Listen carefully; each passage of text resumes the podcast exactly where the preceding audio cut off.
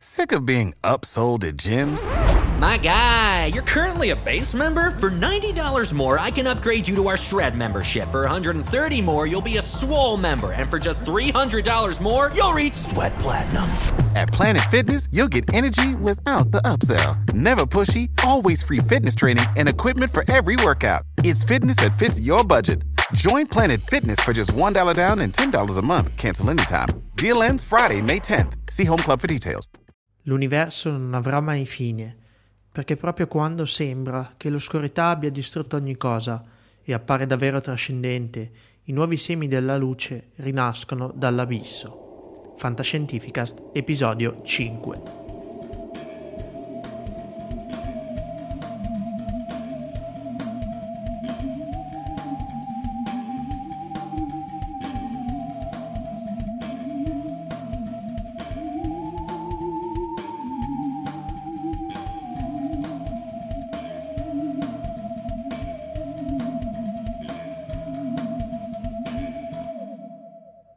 Fantascientificast, episodio numero cinque. Ciao Omar.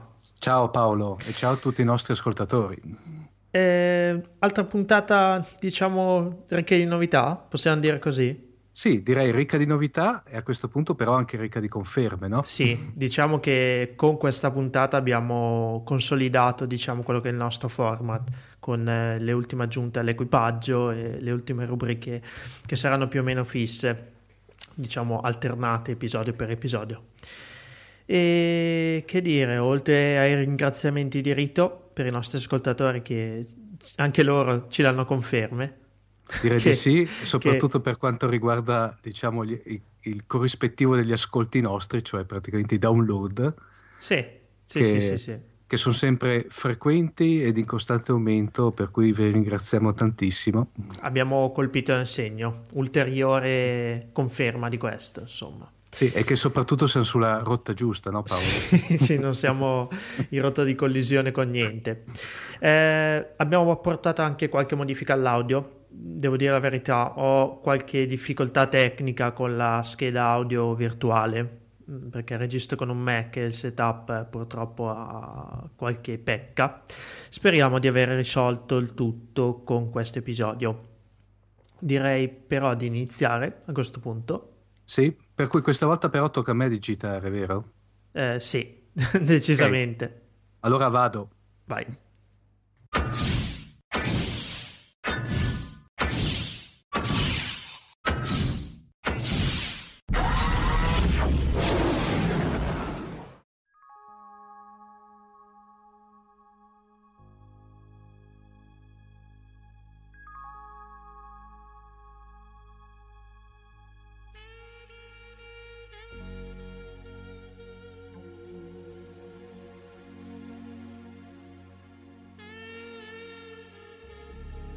Dunque, un gradito ritorno a Fantascientificast. Dopo gli esordi eh, straordinari del primo episodio, abbiamo qui con noi di nuovo Alessandro Martellotta nella sua nuova veste, del suo nuovo quadrante. Ciao Alessandro. Ciao Omar, ciao Paolo, ciao, ciao a tutti gli ascoltatori. Dunque, eh, quello, diciamo, che facciamo stasera è un esperimento, infatti da come si denota anche dal nome un pochino particolare del quadrante. Per cui cosa faremo? Una sorta di incrocio a livello sempre fantascientifico fra vari elementi. Per wow, cui... Adoro eh... gli ibridi. Ecco, esatto. Questo qui è un ibridone, come si suol dire, no? Speriamo di non fare un, un mostro ingestibile, però vedremo. Ce la metteremo tutta. Dunque, eh, stasera, diciamo, do là, inizio a dare là io con, parlando di un uh, film di fantascienza, per cui cosiddetti tokusatsu, per dirli in, in termini tecnico, giapponese de, degli anni, diciamo, del fine anni nova, uh, sessanta, esattamente del sessantanove, che era uh, Latitudine Zero. Diciamo che Latitudine Zero, facendo una brevissima introduzione per descrivere un attimino l'ambiente, è stato eh, uno dei film più tic- pittoreschi della storia della Toho, e tra l'altro si può dire che conclude in maniera degna quella che era stata eh, l'età d'oro della casa di produzione, ma soprattutto di quel trio eccezionale che era formato da Honda alla regia, da Tsu, eh, Tsuburaya agli effetti speciali, da Tanaka alla produzione, che aveva fatto, diciamo, soprattutto per il discorso Kajuega che abbiamo visto nella, nella scorsa puntata, quella che era stata la fortuna di, della casa di produzione giapponese. Eh, diciamo che eh, Latitudine Zero è un film molto particolare perché, come ripeto, non è un, un, è un, proprio un, un bel film di fantascienza, bel film di fantascienza è un, come quelli che si facevano una volta, per cui molto sanguigno, molto eh, roboante, con effetti speciali molto, eh, come dire, pittoreschi anche, diciamo, vero Alessandro? No? Che erano sì, sì, assolutamente. Mo- molto particolari. Diciamo brevemente la trama, senza cadere nel dettaglio e poi senza, non dico dare spoiler, perché è un film abbastanza famoso, comunque diciamo stiamo un po' sul vago. Parliamo che eh, fond- fondamentalmente durante degli... Delle, una, un'immersione di, uh, di, un battis, uh, di un battiscafo per la ricerca durante de- una serie di eruzioni sottomarine all'in- no, studiamo mi pare la corrente di Cromwell, pardon, uh, a latitudine zero, che sarebbe praticamente mi pare dove uh, si incrocia la linea d'equatore con quella del cambio di data. Uh, ci sono questi tre uh, due scienziati, un scienziato giapponese, uno uh, mi pare francese e un reporter, che a causa di un'eruzione di un vulcano sottomarino che causa la, il, il distacco dal cavo madre di questo battiscafo, vengono, perdono conoscenza e, vengono, e si trovano improvvisamente all'interno di questo uh, sottomarino, tra l'altro uh, estremamente moderno, eccetera, eh, moderno, all'avanguardia, capitanato da questo uh, diciamo fantomatico e incredibile capitano Greg McKenzie. Uh, tra l'altro un, jo- un Joseph Cotton in graspolvero, vero Ale? Sì, sì, assolutamente, assolutamente. È un film che vede eh, una, una gradita presenza di attori di, di assoluto spessore. Eh, Joseph Cotton, eh, un Cesar Romero a, a fine carriera, ma eh, sicuramente che ha, mh, che ha dato un, un enorme spessore al, al personaggio del, del cattivo di, di questo film. Oltre anche ai, ai personaggi giapponesi, agli attori giapponesi, la, il, il comandante, la, la, la donna al comando del, del sommergibile Black Shark, eh, piuttosto che anche i, i personaggi che hai menzionato tu prima eh, a bordo della battisfera, che saranno coloro che eh, percorrono questo viaggio dalle profondità marine, dal, dalla superficie delle profondità marine a questo... Questa, questa terra di, di sogno. Sì, molto, diciamo, secondo me lì hanno preso molto ispirazione dal famoso Utopia di Thomas Moore, praticamente. Io, io non l'ho mai visto, però sembrava qualcosa tratto da Jules Verne, se vogliamo. Sì, anche sì, diciamo, certo... no, no, ma in effetti guarda che Paolo c'è molto di Jules Verne, c'è, eh, prende soprattutto da ventimila leghe sottomari. Eh, ma e infatti, Robur... pensavo, ho letto eh, il libro, quindi... E Robur... D- diciamo che lì però involontariamente, secondo me, quella che poi è, eh, per assurdo, diventa in effetti la protagonista vera e propria, questa è la città di Latitudine Zero proprio, che è questa città perfetta, Uh, proprio è sotto, proprio il, è sotto le profondi, nelle profondità marine, con, uh, coperta da una cupola e uh, riscaldata da un sole nucleare praticamente, mm. dove fondamentalmente cosa succede? E qua vedremo l'aggancio. Cosa succede? All'interno di Latitudine Zero lavorano in maniera del tutto autonoma, senza legami, eh, senza vincoli di ogni sorta, eh, in una sorta di, come proprio di utopia, tantissimi scienziati che eh, vengono con la scusa di eh, essere eh, o, o vengono rapiti ma in maniera benevola, oppure vengono imbastite delle false morti perché così loro possono uscire, diciamo, in maniera come, mh, poco rumorosa. Mani- po- rumorosa. Lavorano questi scienziati, in effetti eh, Latitudine Zero è all'avanguardia sotto tutti i punti di vista. E qui in effetti eh, arriviamo al, al link, per intenderci, al contatto con un altro mondo utopico, vero Alessandro? Sì, sì, sì, sì, che però vorrei citare tra, tra qualche minuto, perché questo film di, di legami a spasso nel tempo ne ha, ne ha veramente tanti. Um, scopo di questo, di questo quadrante è um, se, uh, se qualcuno... Uh, come, come spesso capita, uh, viene, rimane affascinato, come siamo stati noi, dal tema delle, delle città utopiche, avere altri spunti per, per altri contenuti che, che affrontano questo tema.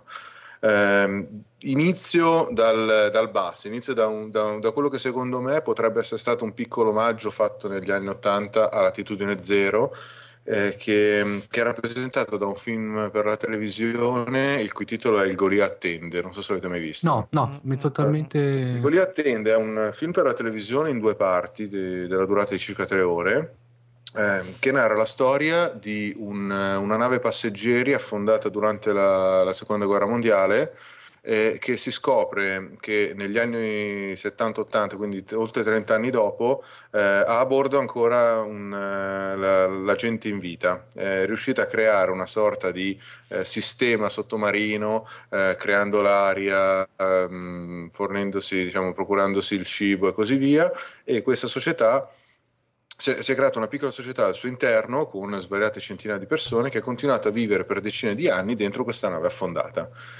Quindi eh, da una parte il, il concetto della, della società sottomarina, il capitano di questa nave, di questo Golia, guarda caso si chiama Mackenzie, ah. che sicuramente è un cognome diffuso in, negli Stati Uniti, eh, però, però fa pensare. Però, però fa pensare, eh, sì. fa pensare. Um, si fermano qui, è un film che è sicuramente un po' difficile da recuperare, ma sicuramente molto, molto affascinante. I legami si fermano qui perché comunque è una società eh, tirannica più che una società ehm, utopica e pacifica come, come Latitudine Zero. Ci avviciniamo di più, eh, molto di più, alla, alla, alla città sotterranea di Latitudine Zero, eh, stavolta uscendo dal cinema e entrando nel mondo dei videogame. Eh, perché eh, nel duemilasette, se non mi ricordo male, è uscito un videogame destinato a cambiare un po' la, la storia dei videogiochi, e questo videogame è Bioshock. Eh è un videogame ambientato nel, nella città sottomarina di Rapture, in cui il nostro protagonista viene catapultato a seguito di, un, di una sorta di, di incidente aereo e ehm, ha modo di esplorare questa città stupenda, veramente stupenda, anche come è costruita, le texture, gli oggetti, veramente ehm, c'è, c'è stata proprio dell'arte a profusione dentro, dentro questo videogame, e avrà modo di eh, conoscere un po' la storia di questa città, come è nata, eh, chi l'ha costruita e perché. Questa città sottomarina è nata ehm, su progetto di un, di un personaggio immaginario il cui nome è Andrew Ryan, un, un miliardario, un, diciamo, un personaggio molto con, con disponibilità pressoché illimitata, che stufo della censura, della democrazia, di tutta una serie di ehm, caratteristiche del mondo moderno che lui vedeva come un freno alla creatività, ha voluto creare questa società in cui il, eh, l'artista, lo scienziato, ehm, diciamo la persona di, di valore potesse esprimersi senza nessun tipo di freno. Quindi né il freno della censura per l'artista, né il freno della morale per lo scienziato, ehm, una società in cui non ci fosse eh, assolutamente individualista, in cui il, il ricco fosse, fosse tale e la sua ricchezza non fosse eh, minacciata dal, da, dalla solidarietà o da, eh, o da comunque quelli che sono i canoni di, un, di una società moderna. Questo perché dico si va a spasso nel tempo, perché questo videogioco è uscito nel sì, credo proprio duemilaotto. Che fosse il duemilaotto. Mm-hmm. Ehm, il videogioco si richiama fa, cioè, ha, un, ha un richiamo abbastanza forte a un libro degli anni cinquanta che è La rivolta di Atlante di, di Ayn Rand.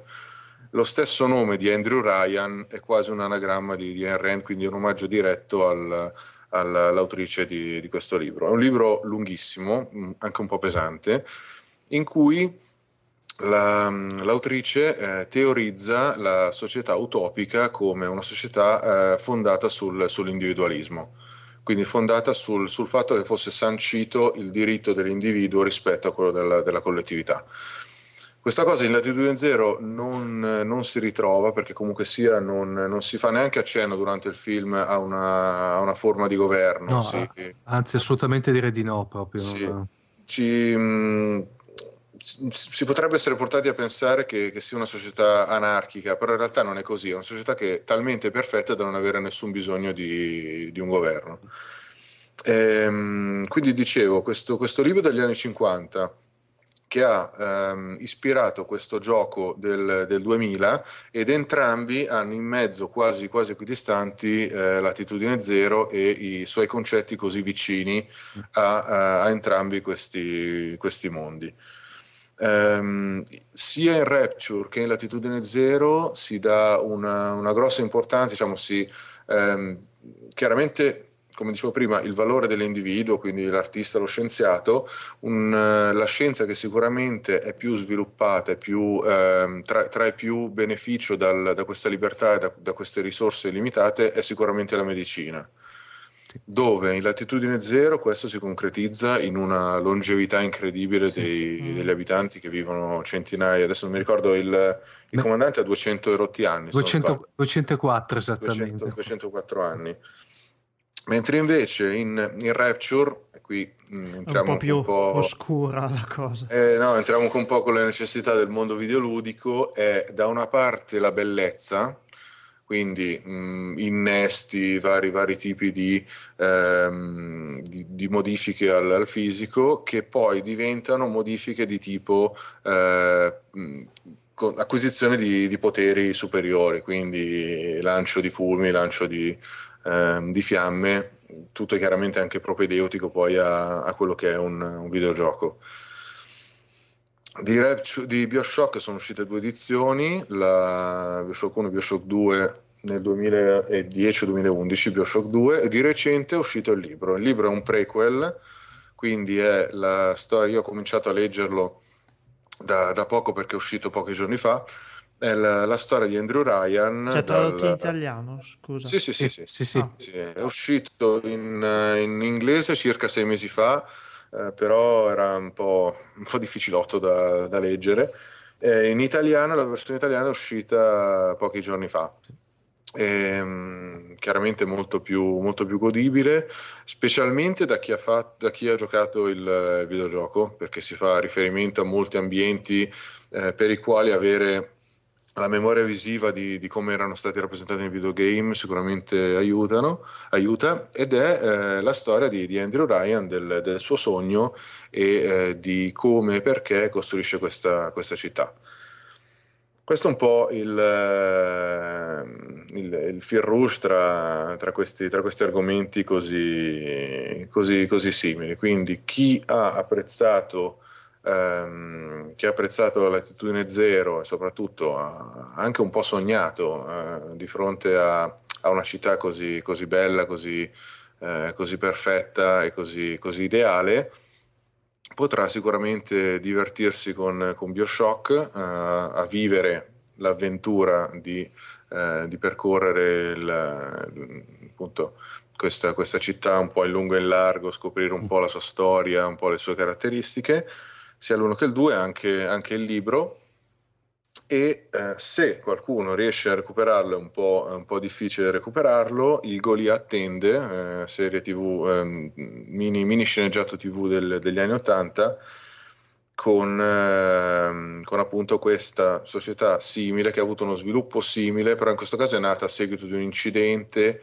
Um, si è cercato, si è cercata la sopravvivenza prima ancora che la, um, uno sviluppo superiore a quello che eh, succede nel mondo tradizionale, e si è creata una società tirannica, quindi è anche, anche interessante un po' il, il confronto tra um, società diverse da quello che è lo standard che noi conosciamo sulla, sulla superficie, sulla terraferma, che comunque partono da una stessa matrice di fondo, idee di fondo, se vogliamo. Sì, sì, sì, sì. Alessandro, poi come non amare il leone volante di Latitudine Zero? Eh, come non... Il leone volante di Latitudine Zero, così come eh, quei mostri, che non mi ricordo come si chiamano, quelle specie di scimmioni alati mm. ehm, che fanno da guardiani ai, ai prigionieri. Eh, que- questo è un, uno dei miei grandi interrogativi guardando i film di Honda. Sì. Eh, dopo, dopo la puntata scorsa di Fantascientificast mi sono riguardato Rodan, che era un po' che non lo vedevo. E c'è insomma questo, questo uccello un po', un po' improbabile. Poi mh, Honda piuttosto che Ed Wood, chiaramente anche nella bruttezza di alcuni, di alcuni, di alcuni effetti c'è, c'è del fascino, nel senso sì. che eh, per quanto possa essere brutto dal punto di vista visivo, non si può non, non apprezzare il fatto che eh, dei registi, pur di, di esprimere, pur di raccontare la loro storia, hanno, hanno usato quello che, quello che, che avevano a disposizione. Però Um, una cosa che mi ha un po' stupito è che tra um, Rodan e Latitudine Zero, se non mi ricordo male, ci sono una quindicina d'anni sì, di distanza sì. Però i peluche grosso modo sono, sono uguali, sono sempre del, eh, la ma... stessa serie della Trudy forse sì, esatto. Ma, eh, ma lì ormai di... era ormai un marchio di fabbrica, no? Per esatto. cui... esatto. Io avendo dei bambini piccoli ti dico quel, quel leone lì più che paura mi... mi incuriosiva sapere dove si poteva comprare, perché ci avrebbero dormito volentieri i miei bambini. Eh, va bene, allora spero che questo esperimento sia, riusci- sia piaciuto ai nostri spettatori. Ah, cavolo, ah. Abbiamo messo insieme quasi due quadranti in uno, fantastico. E a questo punto direi che a questo punto direi ti aspettiamo la prossima volta per un nuovo fil rouge, vero Alessandro? Volentieri, molto volentieri. Eh, assolutamente eh. volentierissimo. Eh, grazie. grazie. Grazie a voi e a presto. Ciao, grazie a tutti. Ciao. Ciao.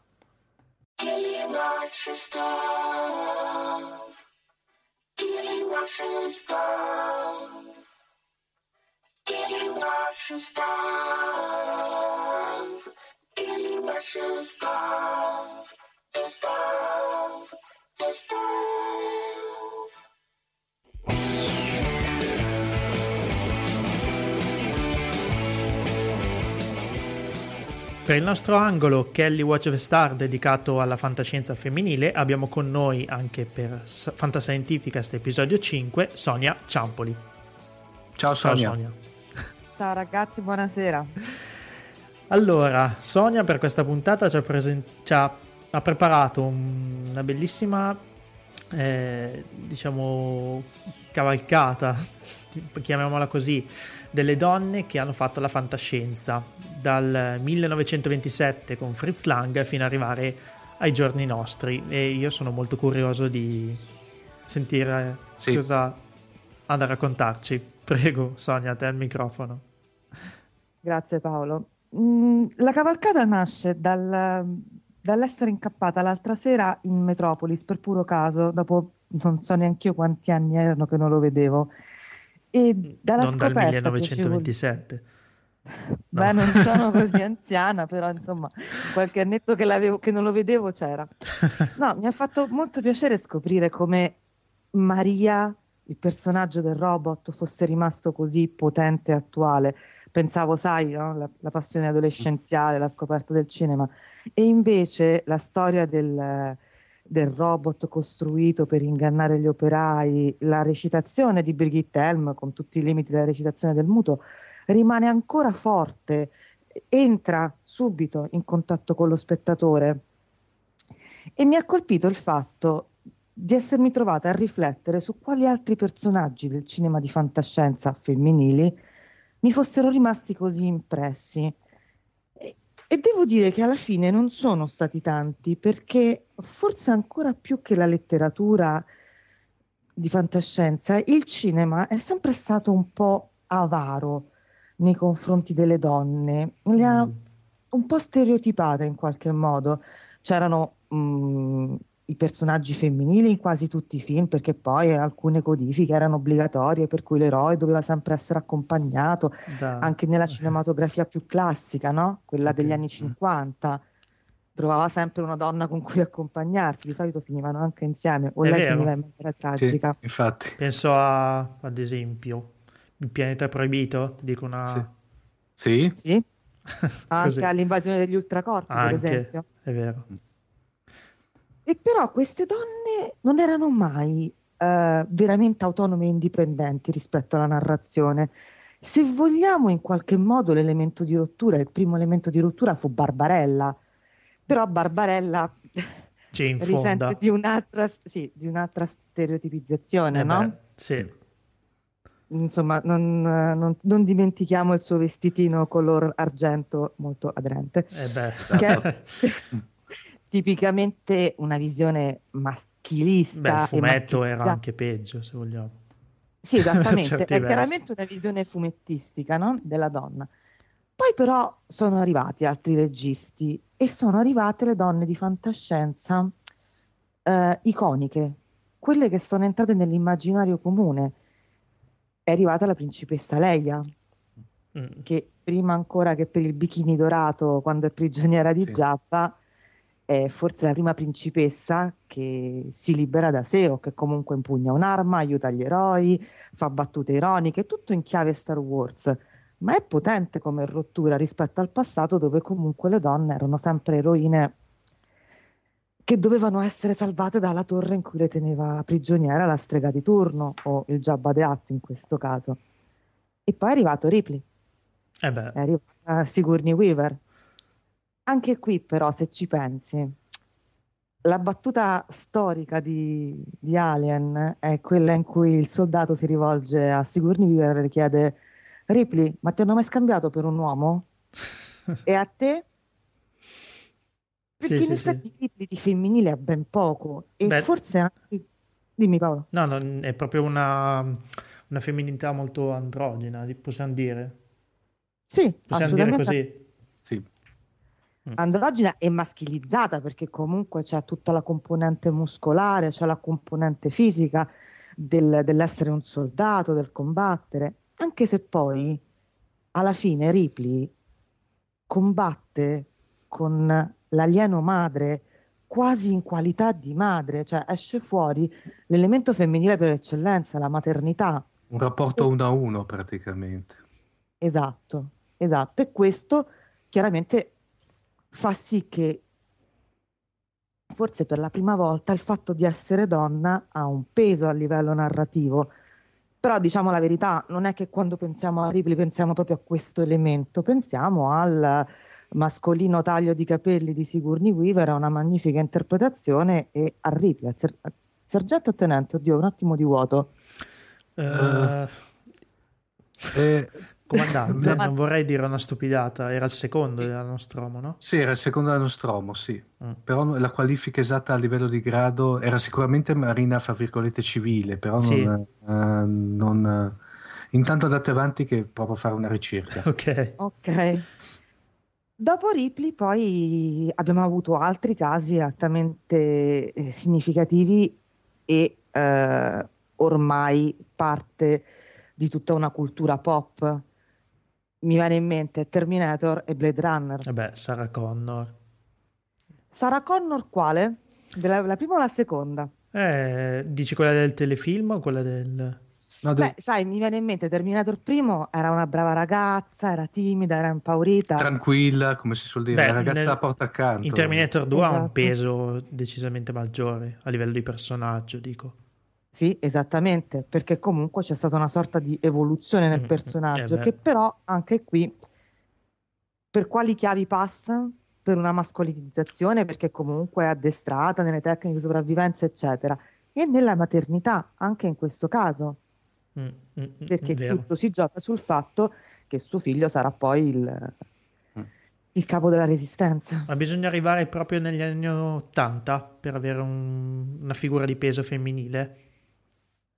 Ma eh, sì, da Fritz Lang agli anni ottanta. Secondo me sì, mm. secondo mm. me sì, perché veramente, certo, dobbiamo sempre poi intenderci su cosa eh, definiamo fantascienza, perché allora se ampliamo il discorso, come abbiamo fatto magari la volta precedente, ti direi La moglie di Frankenstein. Beh, beh, sì. Però se ci limitiamo a un discorso puramente fantascienza, adesso fammi banalizzare, sperando che i nostri ascoltatori non vengano a picchiarmi sotto casa con le torce e i forconi, ma se parliamo di fantascienza con le astronavi, lo spazio e i replicanti, sì, le prime donne sono quasi nostre contemporanee, pensa al più grande film di fantascienza degli anni sessanta, forse uno di tutti i tempi, Il Miniamo di sé nello spazio. Mm, eh beh, non c'è una donna neanche, c'è, ci stanno giusto le cameriere a bordo del, dell'astronave. Però giusto vedendo nelle note mh, è citata Nyoto Ura di Star Trek. In effetti eh, ma... è passata alla storia per essere, per aver fatto il primo bacio tra un uomo bianco e una donna nera nella però... storia della televisione. Paolo, Quindi... per me, permettimi, sì. Anche il discorso di Michelle Nichols, in, uh, c'è stata lei che a un certo punto aveva anche, il, la sua figura era estremamente margine, marginale. Beh, all'interno sì, della, sì, addirittura sì, lei stessa come sì. attrice ha ammesso più volte che era, a un certo punto era andata una sorta di incavolamento da, da ruolo, perché più che dire le frequenze aperte capitali non diceva, non no, è che aveva un ruolo... Quello sì, è e, vero, e è vero. Poi è soprattutto vero. Parliamo di televisione, non parliamo di cinema. Io mm-hmm. mi ero focalizzata più sul cinema. Okay. Ah, scusa, Sonia. Le cose sono state, le cose sono state un po' diverse in tivù. Se pensi semplicemente all'importanza e allo spessore dei personaggi femminili di Doctor Who, eh beh, si sì. vede che qualcosina era diverso.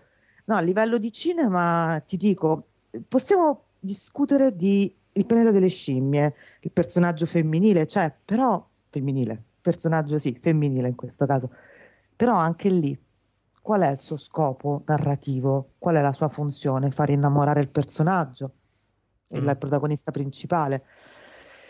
Mm, poi ti parlo da figlia degli anni settanta, per quello che posso aver uh, vissuto anche a livello culturale.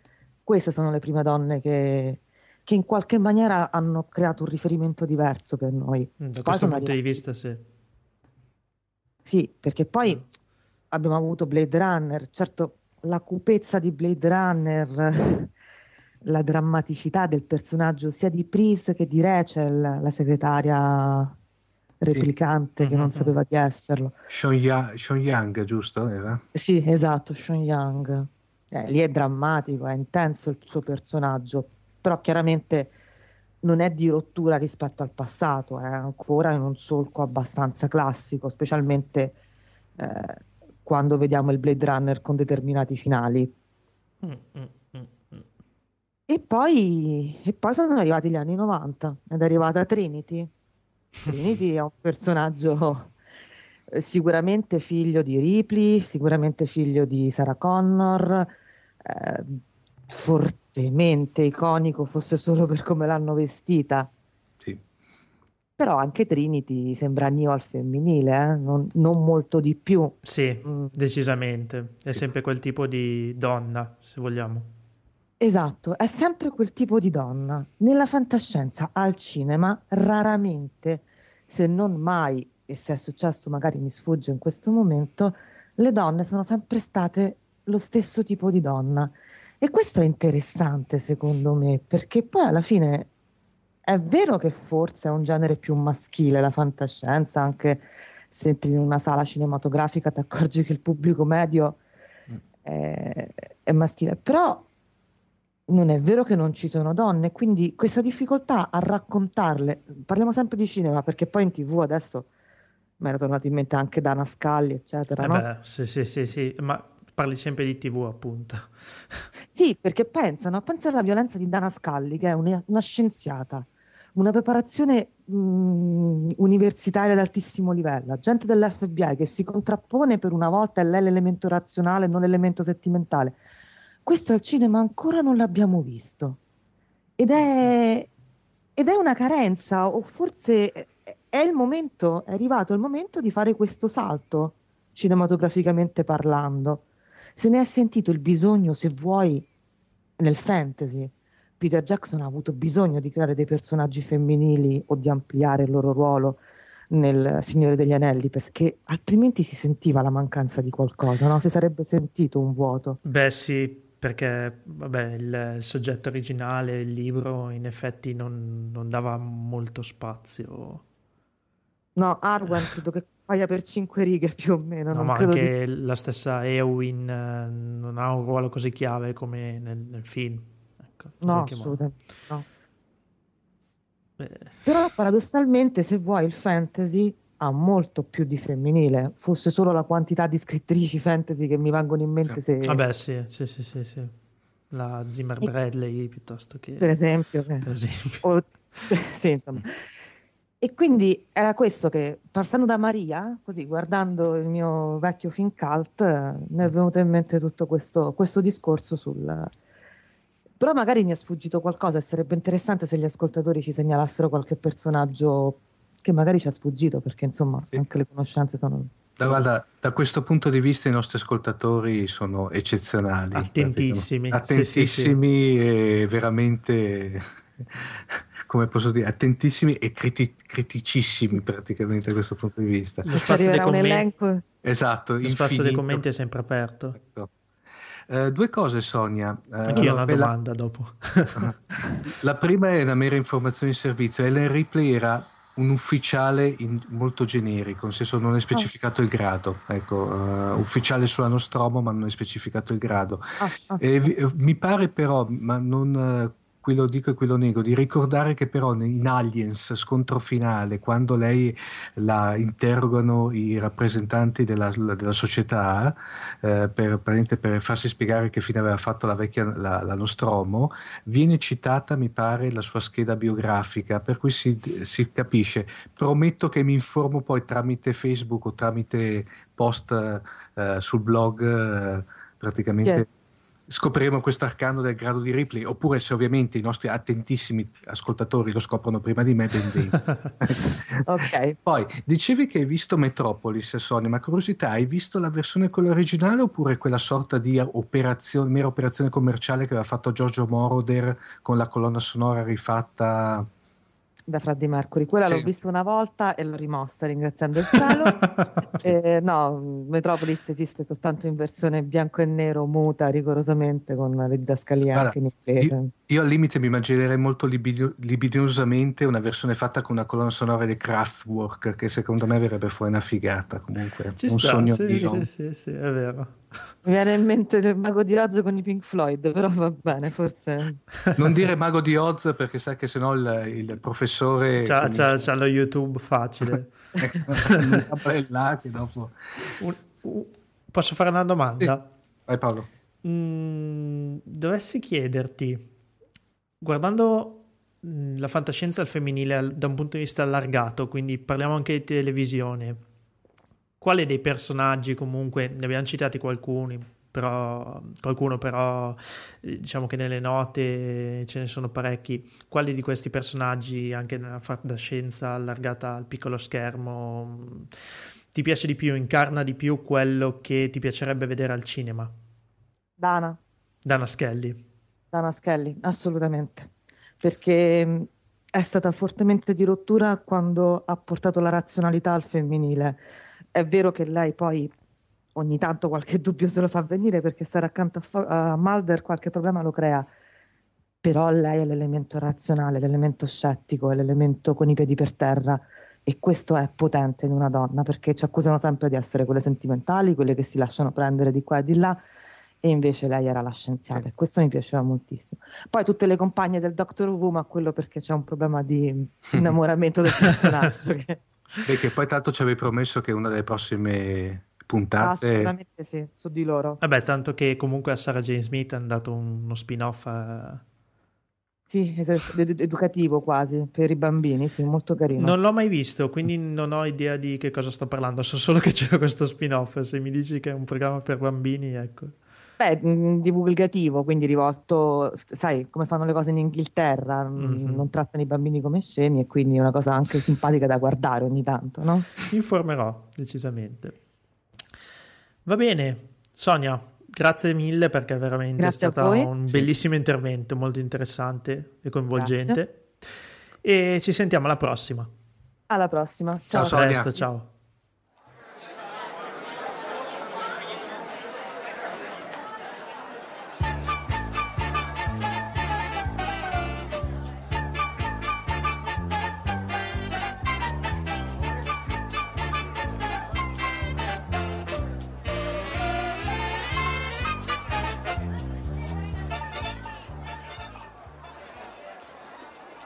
Per il nostro nuovo appuntamento al nostro Holo Locale abbiamo qui il piacere di aver seduto uh, insieme a me al tavolino Daniel Valentin Simion, che è famoso per un'opera, direi, unica ma fondamentale e importantissima, che è il Dizionario dei cartoni animati.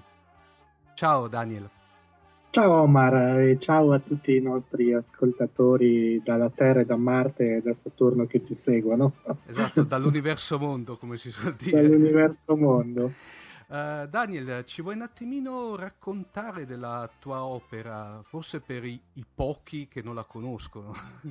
Dai, volentieri. Allora, ti racconto che sono l'autore del Dizionario dei cartoni animati.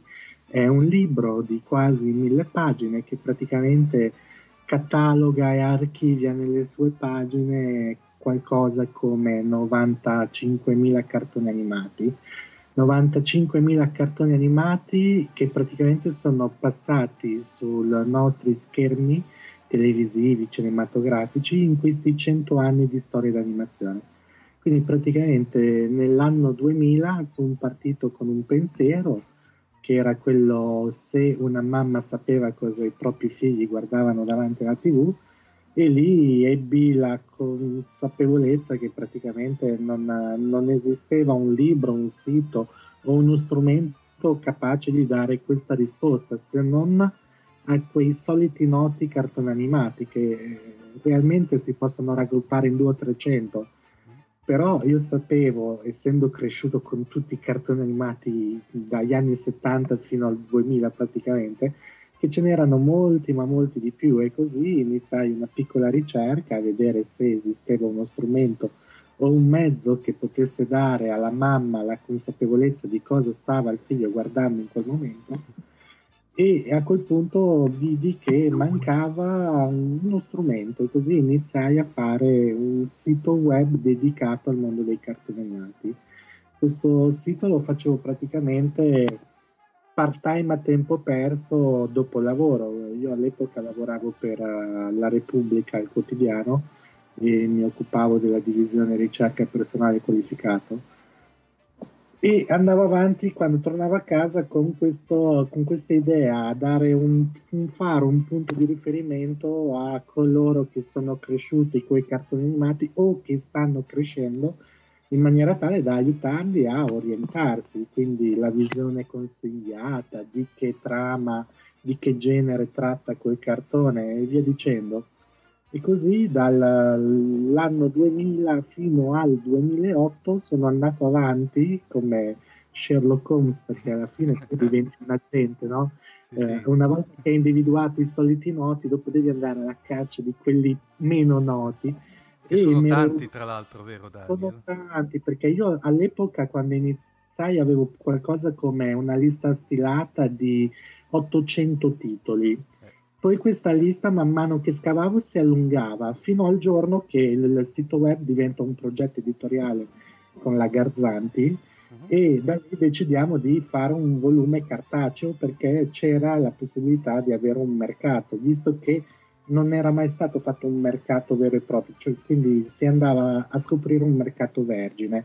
Sì, esistevano dei libri che trattavano la materia, disegni animati e storia dell'animazione, però anche quelli erano soliti libri che trattavano le biografie dei soliti autori, quindi Disney, Hanna-Barbera, Chuck Jones. Cioè erano qual... molto settoriali, per intenderci. Sì, molto accademici, ci, ti trovavi quelle venti biografie, però ritornavamo sempre sullo stesso discorso. In cento anni di storia purtroppo non sono emersi solo quelli, ne sono emersi talmente tanti altri che non hanno avuto la giusta luce. E così iniziò questo lavoro di ricerca, di caccia a nuovi titoli. Poi sai, ne trovavi uno, ma allo stesso tempo c'avevi, eh, arrivavi a un database, e questo database ti, ti elencava altri titoli che effettivamente uno diceva: aspetta, questo sì è vero, me lo ricordo. Sai, entra anche quel fattore mnemonico che al momento ti, ti sei proprio cancellato un determinato cartone, poi lo rivedi e dici: ah sì, quello è vero, e ritorni in quel secondo bambino, cioè la tua, hai una, un viaggio nel tempo, visto che parliamo di fantascienza, sì. I cartoni animati, il dizionario è una specie di macchina del tempo, ti aiuta proprio a viaggiare nel passato dei tuoi ricordi, e nel passato poi quello più bello, che in uh, Capitan Harlock è chiamata l'Arcadia della mia giovinezza. L'Arcadia non è altro che quel momento temporale più bello della tua infanzia. Quindi se tu pensi a un momento della tua vita e quello che potrebbe essere stato il più bello, sicuramente ritorni a un'età che va dai quattro ai dieci anni e sicuramente c'hai quel momento magico. Il libro è capace, il dizionario dei cartoni animati, è capace di portarti in quel momento, perché nelle sue pagine sono racchiuse le storie di infiniti cartoni animati che sono passati e alla fine sono anche entrati nel nostro D N A, perché poi ci ritroviamo da adulti che dentro di noi c'è un po' di Lupin, c'è un po' di Daitan, c'è un po' di Pollon, no? Nei comportamenti, nella gestualità anche a livello sociale, quindi eh, nel... anche un po' di Gigi la Trottola e di Ataru Muroboshi, sì, anche sai tante persone che ogni tanto si mettono a fare le scenette o, oppure anche semplicemente si mettono a cantare le sigle. Sì, quello perché... è vero. La colonna sonora della nostra infanzia sono le canzoni dei cartoni animati. Sì, in effetti, sì, in effetti sono una colonna sonora. È vero, in effetti Daniel, cioè, siamo ab- abbastanza vicini come età, praticamente in effetti sì, cioè noi siamo ancora quella, quella che veniva definita la Goldrake Generation praticamente. Sì, qui c'è stata la Pikachu Generation. Ecco. Oggi ci troviamo con i, i Griffin o i Simpson mm, Generation. Mm, Ecco. Poi, ma, ma già noi che la Golden Generation siamo venuti tardi, perché se iniziamo a, a parlare di storia, il primo cartone animato è datato millenovecentotto. Caspita. Quindi tu pensa quante generation sì. ci sono state in questi cento anni. Quindi la prima generation si può dire che era quelli dei cartoni bigi, ovvero bianco e neri senza audio. Mm-hmm. Poi è arrivata la generazione con l'audio, che era una rivoluzione. Poi è arrivata la generazione a colori, perché non c'erano i colori, quindi Walt Disney portò con Topolino sia l'audio che il colore. L'audio lo portò con Topolino, il cartone animato, che gli diede un grande successo, mentre il colore eh, arrivò con uh, Biancaneve e i Sette Nani, che poi anzi, quello fu il primo lungometraggio a colori, perché il primo vero lung- cortometraggio a colori fu Silly Symphony, ehm, il cartone quello con gli alberi, sì. e, e, e quello fu il primo cartone a colori, quindi ci fu anche, no, sai, la generazione, ah io ero, sono cresciuto con quelli mm-hmm. bianco e nero, ah io quelli con l'audio, ah io quelli col colore, e fino ad arrivare dopo quasi ottanta anni, no sessanta, perché dal millenovecentootto agli anni settanta, sì, quasi sessanta anni dopo siamo arrivati noi con cosa? Con tematiche completamente diverse. Cioè non era più quel cartone fanciullesco, no? Che poi è, è, è interessante anche notare come si evolve, no, la storia dei cartoni animati. All'inizio erano effetti speciali, quindi il cartone animato non è altro che l'intervento a mano uh-huh. su una pellicola. La pellicola non faceva altro che fotografare dei movimenti e mandarli in riproduzione. E quindi avevi... La, la foto statica che diventava una foto dinamica e quindi avevi un movimento fluido di quello sì. che era la percezione. Il cartone animato non è altro che l'intervento a mano sulla pellicola e, ed è, no, è interessante pensare che si potrebbe addirittura far risalire il primo cartone animato a, addirittura a prima del millenovecento, verso la fine dell'Ottocento, dove eh, una si chiama Blackstone, questo regista, uh-huh. praticamente fece una scena di un cortometraggio dove lui stava riprendendo un fantasma, che non era altro che un individuo con un lenzuolo sopra, però eh, cosa fece? In questa sequenza aggiunse una candela fatta a mano che praticamente fluttuava. Eh? E, e si può dire che il primo vero animazione è questa candela che fluttuava. Ma, ma cos'era? Disegnata fotogramma su fotogramma? Sì, sì, perché poi funzionava così. Loro avevano la pellicola, poi con una lente di ingrandimento andavano a disegnare sulla la fotogramma e quindi la pellicola il disegnino e poi lo riproducevano, perché avevano capito che c'era la possibilità di creare questi interventi non reali sulla realtà. E quando creò oh, questa pellicola Blackstone, praticamente fece terrorizzare tu- tutte le persone che erano andati alla, nella sala a vedere questo cortometraggio, perché avevano paura che ci fosse veramente un qualcosa di satanico, no? nella, nella sala. Quello fu veramente il film horror più spaventoso della storia della cinema. Eh, mettiti poi nei panni di quelli di cento anni fa. Sì, infatti, infatti, un po' come quando i fratelli Lumière avevano inquadrato il, cine- il treno che veniva, che andava addosso. E, e, e, e le, i cartoni animati si evolvono dagli effetti speciali, poi a, arriva uh, un pochino di studi in materia, perché eh, sai, era molto pionieristico all'epoca, ogni giorno si inventava qualcosa di nuovo, chi un genere, chi un tema, chi un effetto speciale, ed erano soprattutto gli effetti speciali a fare il progresso nei cento anni fa.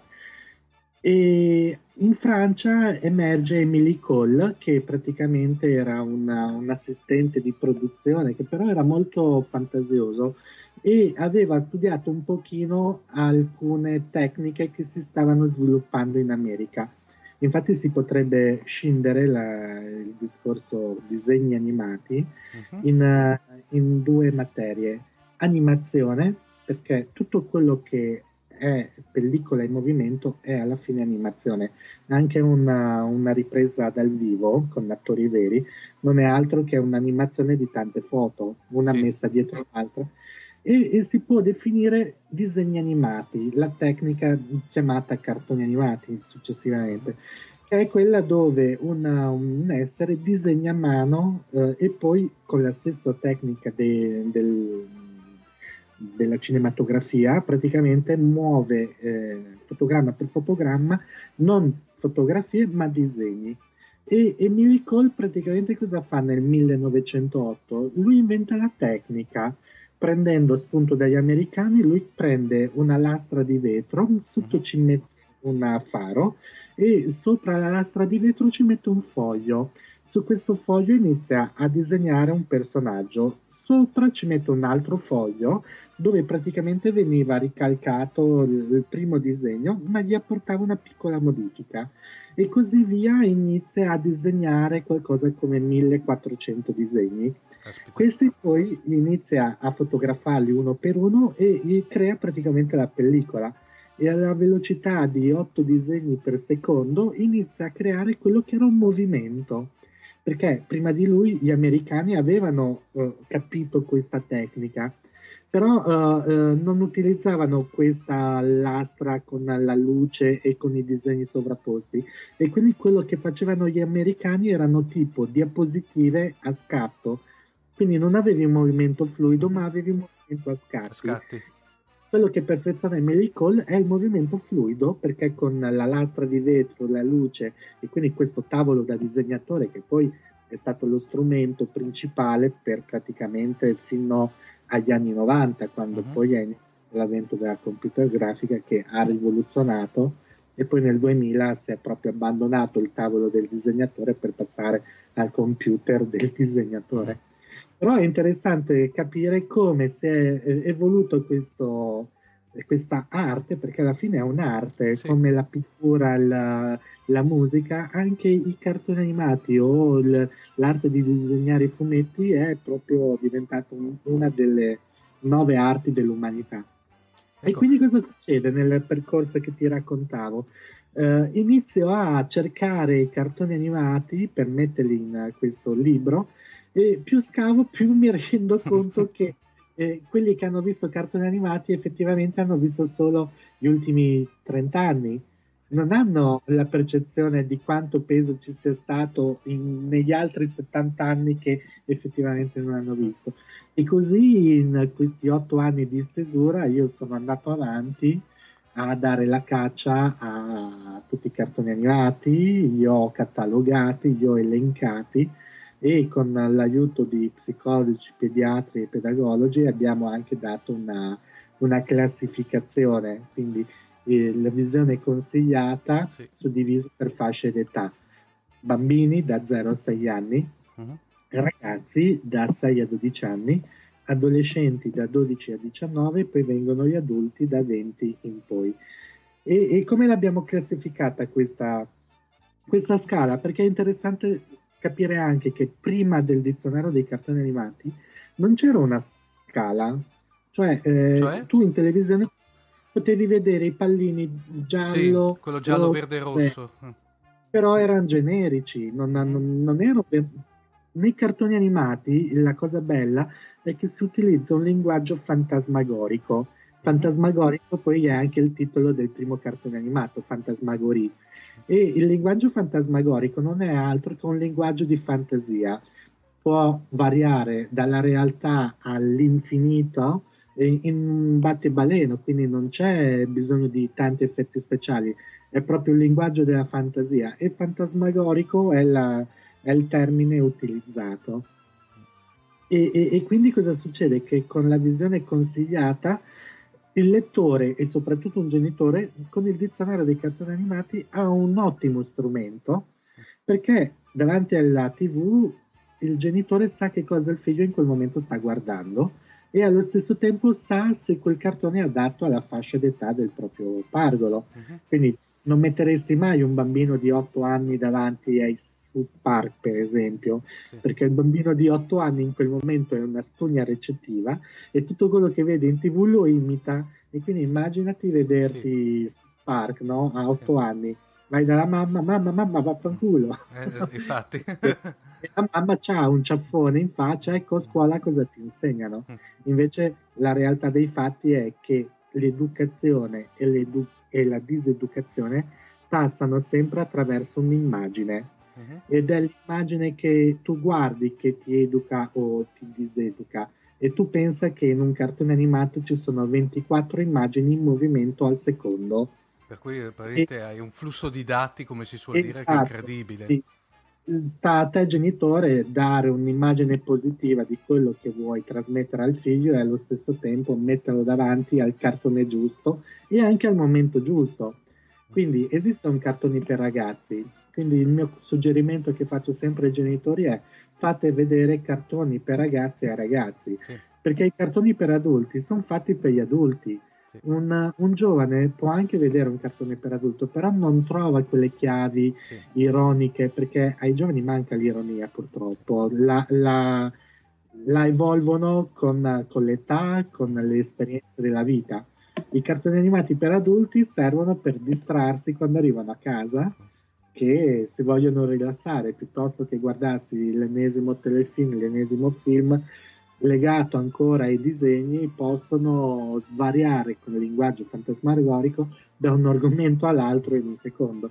E un classico esempio sono i Griffin, sì, che è bello guardare i Griffin perché ti rendi conto che utilizzano il linguaggio fantasmagorico in, in maniera artistica perfetta, cioè in un momento parlano di una cosa, in un secondo dopo sono in un altro mondo completamente, con la macchina del pensiero, sì, non con la, Te... con l'astronave, no? no? Teletrasportati praticamente. Ancora più veloce, la velocità pensiero è la, la velocità più veloce che possa, possiamo dire, esistere nell'universo, perché va oltre la velocità luce. Tu immaginati, col pensiero puoi essere dove ti pare, in qualsiasi parte dell'universo, in quel momento. Il linguaggio fantasmagorico è anche quello, e così il, prende vita il dizionario dei cartoni animati. Dopo a, otto anni di stesura arriviamo alla fine alla fine di cosa? Alla fine di un ciclo chiamato centenario, ovvero abbiamo deciso di creare in omaggio al primo cartone animato l'opera, e, e praticamente dal millenovecento al duemilaotto, dal millenovecentootto al duemilaotto abbiamo catalogato quanti più cartoni animati possibili e in un unico libro, in maniera tale che finalmente chi ne aveva bisogno poteva trovare uno strumento affidabile e, e diciamo di prestigio, perché è anche prestigioso il dizionario. L'abbiamo fatto in maniera che durasse nel tempo, che fosse bello da vedersi. No, è un bel, che, è un, come si suol dire, è un bel tomo praticamente. Molto, è molto importante. Eh, tra l'altro, eh, Daniel, nel tuo, diciamo, lavoro, passami il termine, di archeologo mediatico, eh, ti è stato anche riconosciuto, perché fra parentesi il, tra l'altro, anzi neanche fra parentesi, il dizionario dei cartoni animati ha avuto il patrocinio sia dell'ambasciata del Canada che di quella degli Stati Uniti. Eh, ah, sì. Sì, perché hanno riconosciuto nell'opera un, un valore eh, sociale incredibile, perché c'è tutta la, ci sono tutti i nostri ricordi in questo libro. In più eh, diventa uno strumento affidabile grazie alla visione consigliata, in più è un'ottima guida per chi si accinge a questo fantastico universo. Ecco, vuoi raccontare ai nostri spettato- ai nostri ascoltatori, diciamo in maniera ovviamente eh, particolare, la, la tua vicenda invece con la richiesta di patrocinio invece allo Stato italiano? Sì, no, eh, diciamo che in, in questi anni di stesura ne sono successe di cotte e di crude. Infatti in alcune interviste si rideva di questi otto anni di stesura e alcuni giornalisti mi dicevano: ma in questi otto anni ci sarebbe da raccontare una storia su come è stato fatto il libro? E io dissi sì, effettivamente di argomenti non mancano, come potrebbe essere un capitolo, quello dei patrocini, dove ovviamente eh, ho chiesto patrocini alle più grandi istituzioni che hanno ovviamente lavorato nel mondo dei cartoni animati. Un'istituzione è quella americana, come quella giapponese, come quella canadese, come francese e anche gli italiani. Gli italiani perché poi? Perché comunque hanno dato vita alla Bibbia dei cartoni animati. Io sono italiano, di conseguenza trovavo logico che ci fossero anche gli italiani, e quando ho chiesto il patrocinio eh, non mi è stato negato, ma non mi è stato neanche dato, nel senso che mi hanno chiamato alla Digos di Bologna e mi hanno fatto un'intervista di quattro ore su perché lo vuoi, come lo vuoi, come mai, cosa è successo, cos'è, cosa.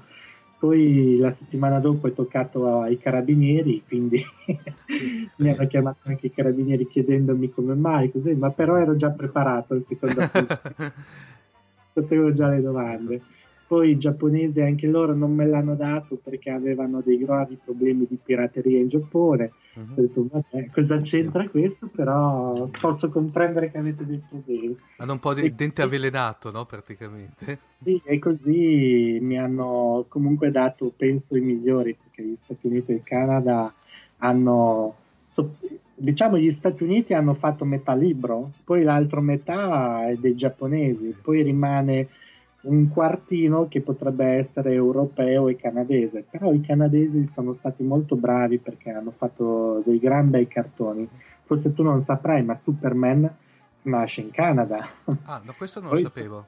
Poi sono gli americani che lo strumentalizzano ad Hollywood e poi e poi quei cartoni animati, i fumetti. Affascinante questa cosa. Sono tutte cose che pian pianino si scoprono. Sai qual è stata, Homer, la mia benzina in questi otto anni di stesura? In quei otto anni di stesura. E che, che, ce ne, che ce ne vuole anche di benzina. Eh, e ce ne vuole, anni, sì. Caspita. Io lavoravo, poi ho dovuto lasciare il lavoro per poter andare avanti col dizionario, perché inizialmente facevo due ore a sera di stesura, poi mi ritrovavo col weekend, poi mi ritrovavo che appena arrivavo a casa dovevo lavorare, poi... A un certo punto era più il tempo sopra il dizionario che al lavoro, e poi ho fatto una scelta, ho detto va bene, dai, divento l'autore del dizionario, lascio stare il lavoro, perché era anche poi un, un ottimo lavoro, però ho detto almeno così mi rimane una traccia nel tempo. Col lavoro, anche se lavoro in Repubblica, sono sempre dietro la regia, no? Quindi sì, non sì. si scoprirà mai chi eri. Invece col dizionario alla fin fine qualcosa nel tempo l'ho lasciato.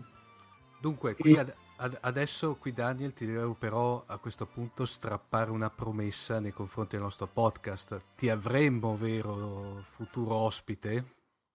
Assolutamente sì, dai, replicheremo. Ecco. Ci sono tanti cartoni di fantascienza ai quali dare un po' di pillole, di curiosità, e penso che farà piacere a tutti gli ascoltatori. Ecco, direi allora, ricordo di nuovo eh, il dizionario dei cartoni animati, troverete le, diciamo, i riferimenti, le coordinate alla, alle note allegate all'episodio. Eh, per adesso Daniel ti saluto, tra l'altro so che sei in partenza per il Giappone, vero? Sì, si dovrebbe partire, adesso c'è stato un po' di rimandi, forse non è questa settimana, forse sarà mese prossimo, però... se sarò là vi mando una cartolina. Oh, grazie, grazie. Tra l'altro poi io ti, ti sono eternamente grato di quella splendida foto che ci hai postato sul blog, eh, sulla pagina Facebook del, del nostro... Del... Interessante vedere sì. che in Giappone non hanno le statue di poeti navigatori, esatto, ma hanno le statue di Godzilla. Godzilla. E poi, poi soprattutto un po' anche di invidia. Bene, eh, direi che per sta, stasera è tutto. Eh, a questo punto noi ci finiamo di bere la nostra birra romulana. Eh, grazie ancora Daniel. E, grazie a te. E a questo punto vi aspettiamo alla prossima volta nel nostro eh, bar di Prora. Ciao a tutti. Ciao. My God, it's full of stars.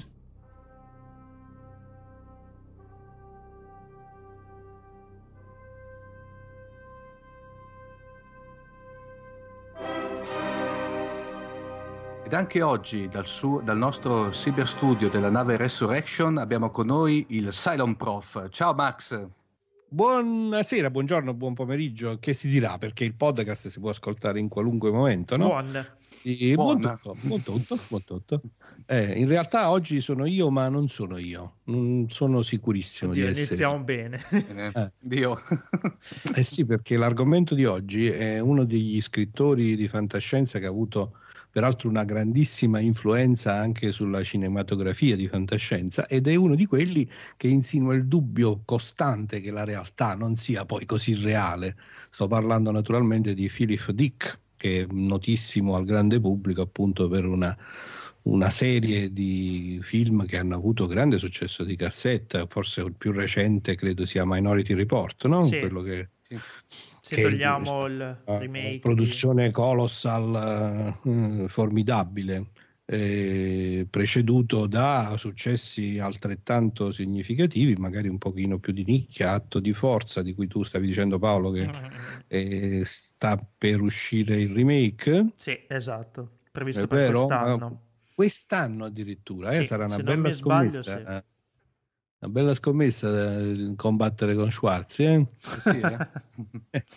E devo dire per esempio sempre tra i film altrettanto eh, comunque è stata una bella produzione, un film girato bene, Paycheck con Ben Affleck, mm-hmm. quello che ha fatto anche Devil, che era sul tema diciamo della previsione del futuro, diciamo molta della produzione fantascientifica appunto di Dick gioca con questo concetto della possibilità di alterare la realtà, che la realtà non sia eh, quella che tu percepisci, o che ci sia un livello di, di confusione, no? Tra i diversi, eh, diversi stati della realtà e del, del sogno, che possono in qualche modo toccarsi, addirittura confondersi. Sì. E, mh, questo lui l'ha, diciamo, in realtà io se posso dire eh, fino in fondo il mio pensiero, Eh, Dick come scrittore ha, ha avuto una produzione vastissima, decine di romanzi e mh, credo centinaia di racconti, centinaia di racconti in un arco temporale che è andato dagli inizi degli anni sessanta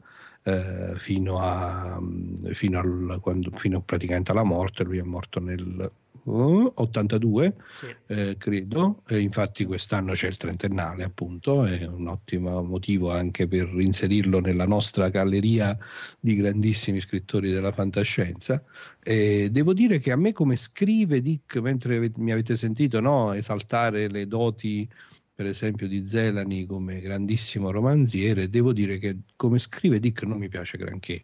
Ha uno stile di solito molto asciutto, poi eh, lui ha scritto, mh, è stato uno di quelli che è stato uno sperimentatore dell'effetto delle droghe eh, sulla creatività. Si vede in parecchi romanzi. Sì, penso. Eh, eh, eh, però appunto lui più di tanti altri è riuscito veramente a, mh, a influenzare con le sue idee e con il suo modo eh, sottile di mettere in discussione la realtà, influenzare appunto tutta una serie di correnti di pensiero successive, e non è un caso secondo me che abbia avuto poi tanta fortuna cinematografica, no? Abbiamo detto qualche volta nelle puntate precedenti, ci siamo a volte anche stupiti, no? Che grandissimi autori di fantascienza non abbiano trovato una interpretazione cinematografica. Dick invece è uno di quelli che effettivamente eh, non solo ha ispirato tanti film direttamente con i suoi romanzi, ma anche le, diciamo, i suoi scritti, i suoi pensieri, le sue, eh, le sue idee eh, si ritrovano comunque importate, utilizzate, per esempio Inception, eh, il concetto di Inception, quel film dell'anno scorso, sì, quello bellissimo, sì, sui sogni, no? E sui diversi livelli dei sogni, comunque eh, si rifà sostanzialmente una tracce serie di... delle sue opere si trovano in effetti in parecchi, eh, esatto, veramente in tantissimi film. in tantissimi film eh, in termini di romanzi, visto che mi tocca e mi piace davvero ehm, in questo mondo fatto soprattutto di cinema, televisione, serial eccetera eccetera, cercare anche di ridestare la sana voglia di leggersi un bel libro, di far funzionare la propria fantasia, in termini di romanzi devo dire che quello che ehm, credo viene anche considerato il suo capolavoro, ma che comunque a me è piaciuto moltissimo, è La svastica sul sole, il cui titolo originale inglese è The Man in the High Castle, l'uomo nell'alto castello, che ehm, peraltro ci dà la, l'occasione di introdurre uno dei temi classici della fantascienza e anche uno dei più intriganti, che è quello dell'ucronia.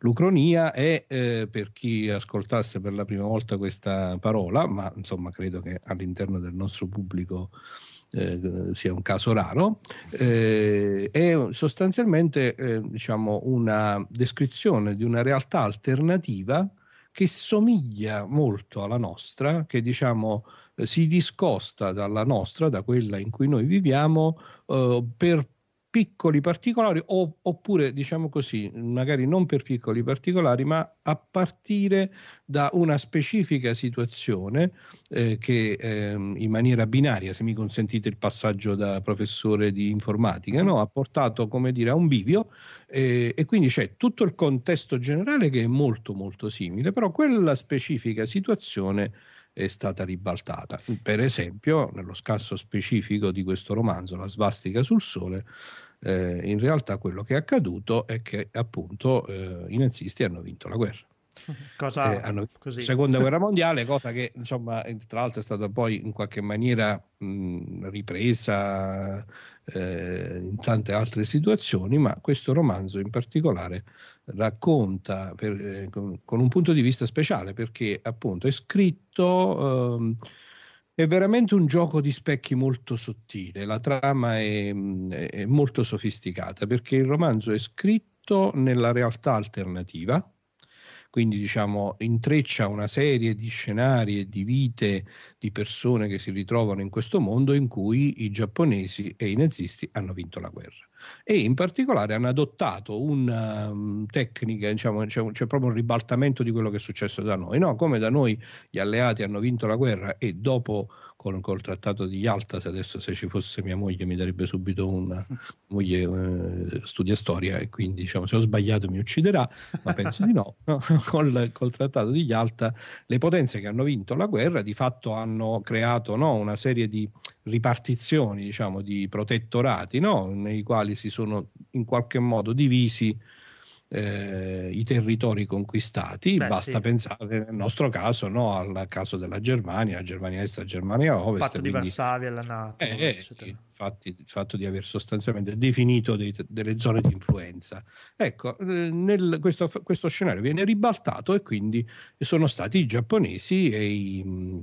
e i tedeschi che si sono divisi l'asse da, praticamente zone di influenza. Sì, mh, stranamente, se non ricordo male, non mi tradisce la memoria, io il romanzo l'ho letto eh, un po' di anni fa, l'ho ripreso rapidamente in questi giorni in preparazione di stasera. Gli italiani non ci stanno, no, ci sono, ma viene descritto, ci sono, ma no, sono diciamo minori, non, non molto c'è, minoritari, eh, descritto come un impero da operetta, eh, era, è stato un po', diciamo, da questo punto di penso vista, che fosse anche la considerazione che avevano veramente durante la seconda guerra mondiale, non vorrei dire, all'inizio forse no, chissà, a questo punto chiedo, magari faremo una puntata ucronica con qualche studioso di storia.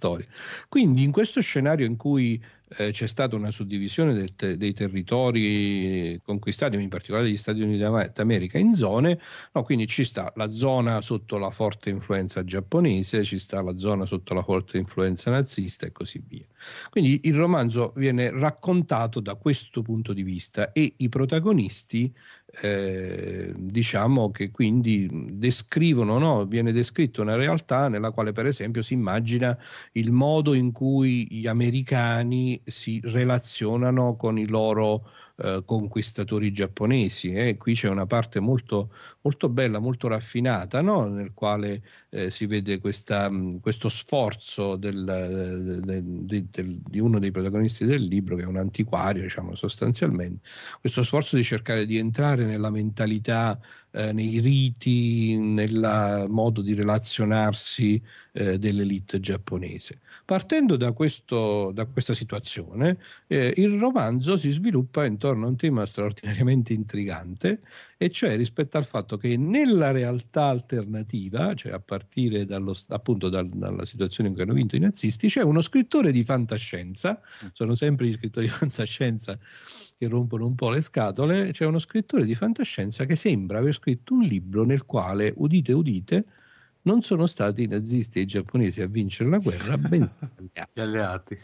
E tutto il romanzo quindi si dipana intorno a questa, si svolge intorno all'intrecciarsi di queste storie che consentono Al, a Dick di descrivere in maniera veramente molto molto sottile eh, questa influenza, no? Lui fa appunto questi ribaltamenti per cui eh, fa vedere come l'influsso della, di quello che lui interpreta come la cultura giapponese, la cultura tedesca eccetera eccetera si sono riversati sul modo di vivere americano, e nel frattempo si, eh, si, diciamo, si, la trama si svolge nella ricerca, diciamo, sarà vero, non sarà vero, questo romanzo esiste, chiaramente possiamo ben immaginare in un ambito di dittatura, no? Soprattutto viene presentato anche un, ambiente, un mondo nel quale i giapponesi tutto sommato fanno un po' il ruolo degli americani Eh, rispetto ai russi, no? Cioè i giapponesi rispetto ai nazisti fanno un po' gli americani rispetto ai russi, cioè sono dei conquistatori sì, ma sono più raffinati, sono in qualche maniera più evoluti,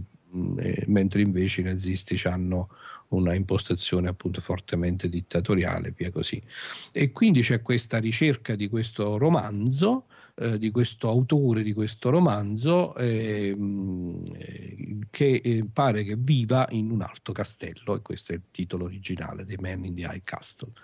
La colpo di scena finale è sensazionale. Eh, in realtà il romanzo è così sottile, è scritto così bene che appunto non, non è, eh, non, questo non è uno spoiler in senso stretto, perché eh, di fatto no, la, la trama ehm, fa da supporto a quella che è l'ambientazione, non è che ci siano colpi di scena particolari, e poi come sempre nei romanzi di Dick è un po' difficile, è un po' sfilacciata la trama stessa, perché lui preferisce descrivere delle situazioni.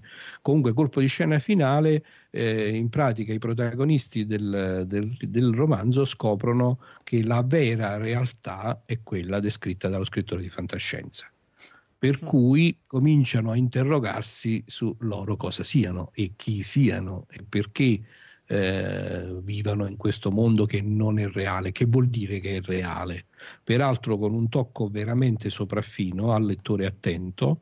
eh, Dick suggerisce che la realtà vera, quella in cui sono gli alleati che hanno vinto la guerra, non è la nostra, non è quella in cui noi, perché ci sono alcuni piccoli particolari che fanno intuire che si tratta di un'ulteriore realtà alternativa rispetto alla nostra. E quindi c'è un po' quel immagini... gioco dei incastri che eh, forse eh, lui ha utilizzato, sì, c'è questo anche... gioco di spiazzamento, sì. No? Questo, il lettore viene continuamente spiazzato perché appunto la realtà viene, viene scossa alle fondamenta. Mi viene in mente di citare appunto, vi ricordate la scena di Atto di forza, se qualcuno l'ha visto recentemente, nel quale, nella quale mh, Schwarzenegger viene, eh, viene quasi convinto da un dottore eh, che gli si presenta dicendo guarda no ma tu stai sognando, adesso sì, quello, sì, che sì. Stai vivendo, eh, quello che stai vivendo adesso non è la realtà, stai sognando, noi ti avevamo impiantato un ricordo, quindi tu adesso devi venire con me, devi posare la pistola perché altrimenti impazzirai. No? E quindi c'è questo attimo di sbandamento in cui effettivamente con una serie di particolari lui convince, quasi convince Schwarzenegger che la realtà vera non è quella in cui sta, sta vivendo lui. Quindi c'è questo continuo ribaltarsi del, del, del punto di vista, che è veramente una delle cose più godibili, più interessanti, più belle della fantascienza in generale e in particolare dell'opera di Dick. Nel romanzo La svastica sul sole c'è un altro grandissimo protagonista, che è eh, il libro del mutamento, il famosissimo, come si dice Paolo, tu che stai studiando cinese? I Ching. I Ching. I Ching. I Ching. I Ching. Eh, io l'ho sempre sono letto, importanti in cinese. Eh, mm. Io l'ho sempre letto, diciamo, all'americana. Eh, sì. I Ching. eh, che, beh, qui ci vorrebbe un'ora, quindi molto rapidamente, diciamo, si tratta di un, eh, di un libro oracolare, sostanzialmente, eh, semplifico. Eh. Eh, io, tra l'altro, un, un aneddoto, eh, ho incontrato per la prima volta il libro del mutamento sul manuale delle giovani marmotte. Voi sapete, ah. che la, sì, sì. Eh, sapete che la Disney, no, ha stampato in, sì, sì, eh, in sì. italiano. Eh, nel primo manuale delle giovani marmotte, Eh, per chi lo avesse, avesse la fortuna di trovare questo cimelio degli anni, dei primi anni settanta, no, penso della fine degli anni sessanta. Uh, Max fa parte dei famosi libri occultati di cui dicevano nel fuori onda. Mm. Guarda, se lo ritrovi, lì sì. c'è, c'è, tu, c'è tutto il, lo schema del I Ching, e cioè sostanzialmente si tratta di un libro oracolare, nel senso che c'è una tecnica anche abbastanza sofisticata per estrarre dei simboli, diciamo, dal lancio di monete, fondamentalmente, quindi, diciamo, in maniera non deterministica, diremmo da, da professore appunto di informatica. Eh, questi simboli poi sono legati, sono degli esagrammi, cioè sono dei simboli costituiti da sei, eh, da sei tipi di linee, da sei linee, eh, in realtà sono, due cop- sono una coppia di trigrammi, Eh, i quali sono associati all'oracolo, quindi sono associati sostanzialmente a una, eh, a, a una parola e a una interpretazione di quella parola. Io mi sono permesso di fare, peraltro, di consultare l'oracolo. Ovviamente ormai nei tempi di internet basta che digitate I eh, spazio Ching con l'H e mh, sarete portati su un sito o più siti, scegliete voi, nei quali potete poi utilizzare come non determinismo il click del mouse e vedere l'oracolo. Molto più bello è farlo con le proprie monete, avendo davanti a sé un'edizione magari di lusso del, del, del, del libro del mutamento. Comunque io mi sono permesso di fare questo piccolo scherzo, ho chiesto come andrà eh, Fantascientificast. In realtà, diciamo, formulare la domanda così, se uno poi si legge il, bene il romanzo di Dick e anche il libro, non è proprio perfettamente con l'etichetta del, dell'oracolo stesso. Comunque la risposta è il progresso. Oh, oh. Quindi eh, vuol dire che oh. i problemi audio finalmente no, quindi secondo me vuol dire che cresce, no? Che sta crescendo, anche perché eh, questi esagrammi in realtà vanno in cascata, cioè c'è sia la possibilità che l'oracolo dia una risposta secca, sia che l'oracolo dia una risposta articolata, che si articola in due o più esagrammi. Nel nostro caso, col mio sorteggio, sono usciti due esagrammi, uno era il progresso e l'altro era l'esercito. Ammazzo. Ammazzo. Lo lascio alla vostra interpretazione. Eh. Quindi, diciamo, preoccupante quasi. Possiamo dire che ci sarà un forte progresso e che poi avremo un esercito di ascoltatori. Io l'ho interpretata così, forse è un po' forzato. No, beh, dai.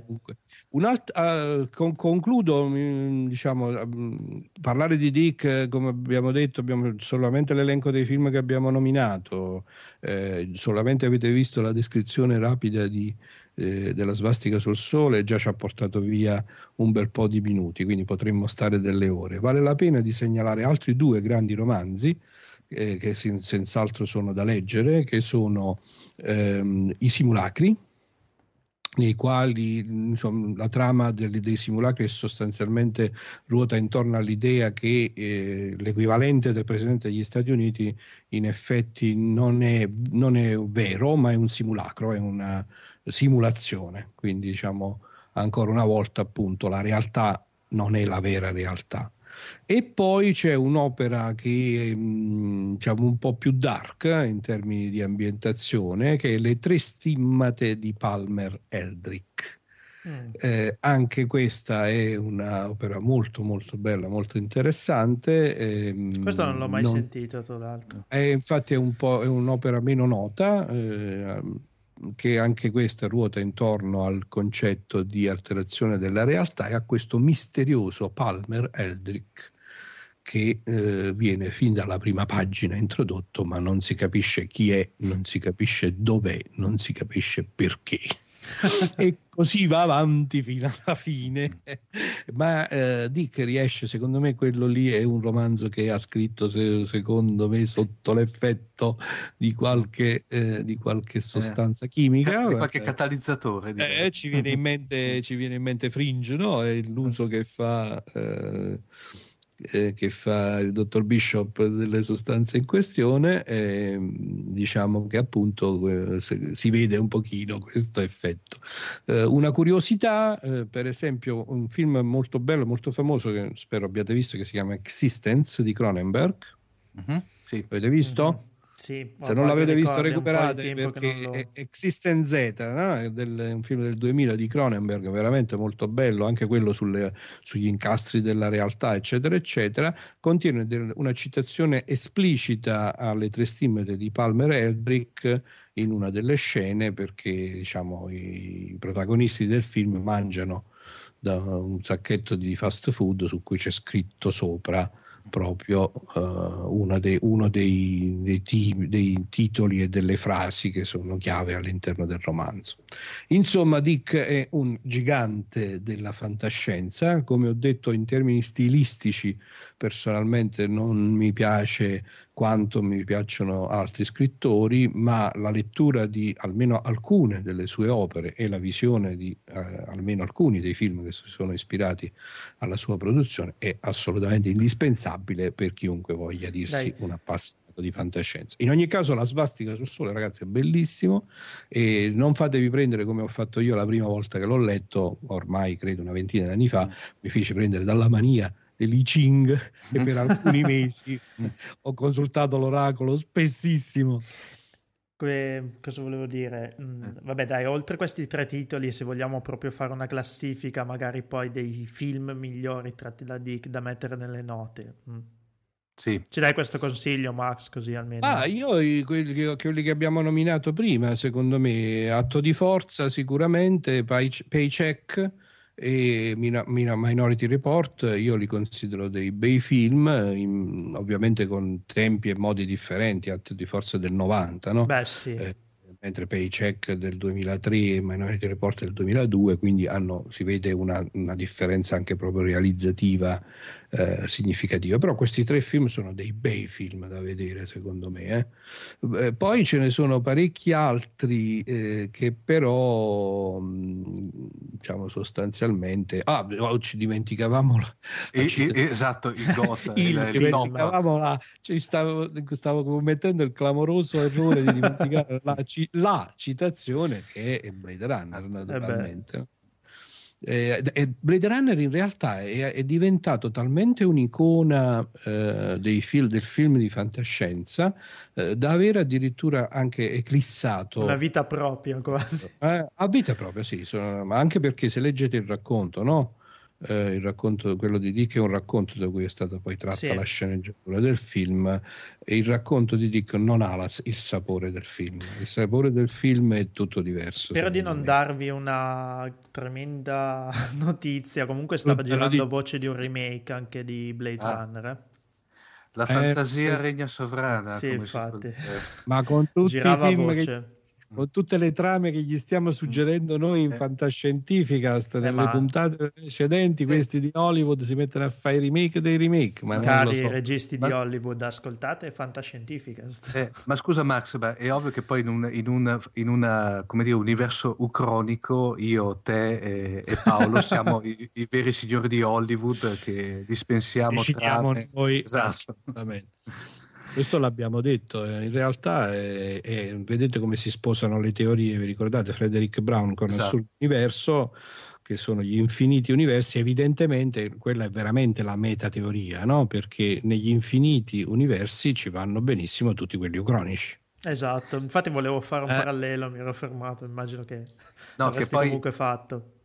Ovviamente prendiamo l'impegno che in uno dei prossimi eh, diciamo episodi, magari uno uno intero lo potremmo tranquillamente dedicare a tutto quello che è il, il genere ucronico, che secondo me è fondamentale e, e estremamente interessante. Forse vale la pena in chiusura, solo per rifarci alle ucronie simili a, a queste della svastica sì. sul sole, citare quella serie di Occidente di sì. Farneti. Di Farneti, esatto. Che è un italiano, e devo dire che è uno dei pochi romanzi di ucronice, ucronia italiani che mi sono veramente piaciuti. Fatto veramente eh, bene. Veramente bene. Lì, eh, grazie allo spirito di patria, invece gli italiani hanno un ruolo di tutto prestigio, no? È un'ucronia nella quale appunto i nazisti e i fascisti hanno vinto la guerra. No, erano, e, i, erano i fascisti. Erano. Eh, I nazisti eh. mi pare che c'è, era andato a buon fine la famosa operazione Valchiria, ah, che, che era quella ucciso. Ah, che per cui Hitler, Hitler in effetti viene ucciso veramente, per cui i, i tedeschi erano, che erano ormai sull'orlo di sparta, trattano la resa con gli alleati, per cui praticamente, e l'Italia era stata, era, era tipo la Svizzera la situazione, si era ah, tenuta al di fuori riuscita. Al di fuori ah, del conflitto. Ricordavo, ricordavo soltanto l'ambientazione nella quale appunto Mussolini Eh, continua a governare, no, per tutto il suo arco naturale di vita, e costruisce questo nuovo impero romano che è la base della, de, dell'avvio di questa ucronia. Eh, comunque mo, si tratta, se non sbaglio, di due romanzi. Sono tre, ne, tre. Ah, tre, allora ne ho letti solo due. Sono tre romanzi, i primi due, quelli che ho letto, li ho trovati molto interessanti. Diciamo che il terzo, secondo me, come posso dire, eh, fondamentalmente non è che sia molto all'altezza dei primi due, però i primi due sono veramente fa- fatti bene.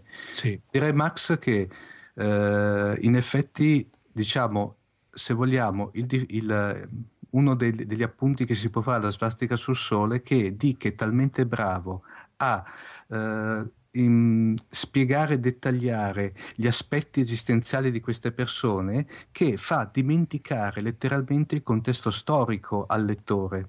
Sì. Per cui il lettore non sa perché, il, per intenderci, il, l'asse, eh, il tripartito ha vinto, non viene, eh, viene spiegato viene poco e niente. Eh, sì, è quello che dicevo prima, cioè che in fondo le trame di Dick sono sfilacciate in qualche maniera, perché lui è bravissimo invece A, a focalizzare, come dicevi tu, queste situazioni umane e soprattutto il confronto tra la percezione interiore della realtà e la realtà. Mm. Questo è l'aspetto poi critico.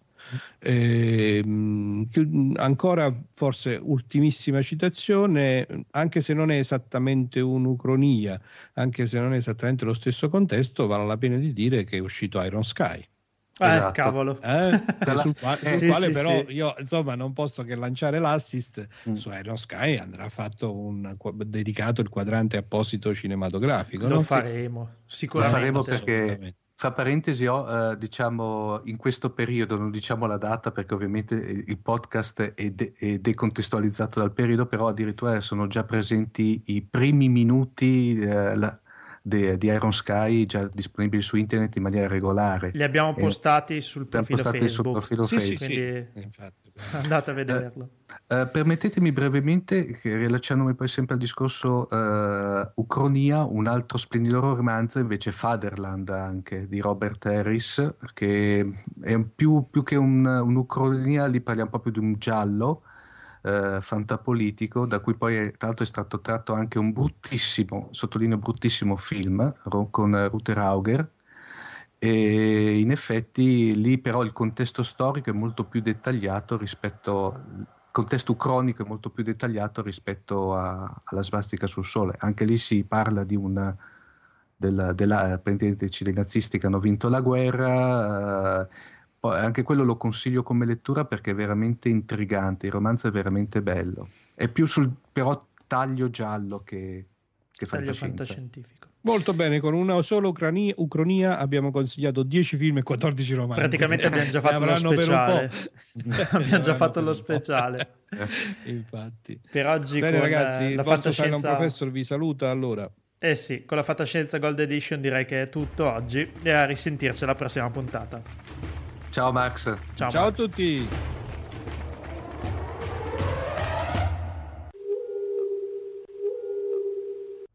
Oh, Maria, ti avevo detto, dagli il dito poi si prendono il braccio, ti avevo avvertito, eh? Eh, lo so, porco cane, ci hanno assimilato, mannaggia.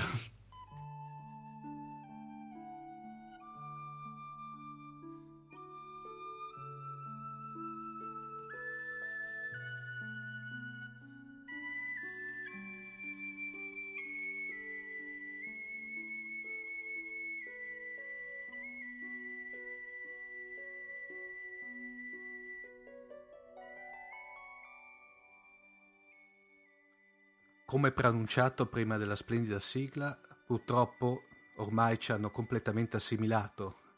Abbiamo qui con noi l'unità due di due dell'Unimatrice Mondo Nerd, cioè Alberto Macaluso.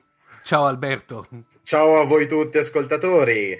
Beh, ed è più che, diciamo che il due di due, visto che, come dire, la mia massa è abbastanza ampia e potrei fare gravità a parte, esattamente come un piccolo planetoide, forse è il caso di dire che sono i tre quarti di Mondo Nerd, visto che, insomma, Giacomo è decisamente più, come dire, come massa più ridotta della mia. Il eh, primo ma... che però mi dà del buco nero, giuro di Dio che lo ammazzo, ma questo va bene. Senti, sta, puoi...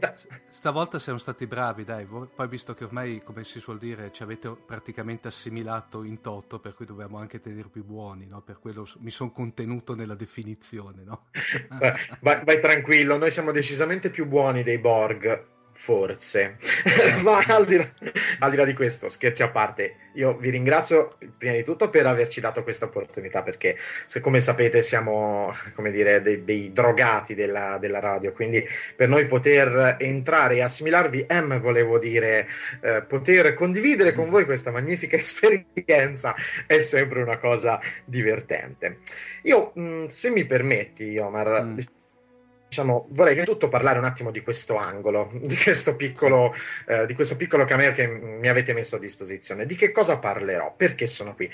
Oltre che per rompervi ovviamente le scatole, sono qui per parlare di quello che, diciamo, c'è di fantascientifico nel fantasy, o di quello che c'è di fantasy nel fantascientifico. Cioè andrò a cercare un po' eh, in, in, delle cose singolari, particolari, che abbiano a che fare in parte anche con eh, dove il fantasy o la fantascienza si incontrano, non sempre ovviamente mi sarà possibile farlo, ma dove è possibile cercherò di trovare argomenti inerenti a questo. Eh, per esempio, un argomento che mh, presto toccherò e che di cui stasera in parte parleremo, anche se di, di sfuggita, sarà proprio lo steampunk, che è forse il, un po' il genere, eh, il genere che sì. più avvicina il fantasy eh, alla fantascienza, sicuramente. Un'altra scusate, piccola nota, se mi, se mi permetti, è proprio sulla sigla. Perché, perché questa sigla? Sicuramente molti di voi l'avranno riconosciuta.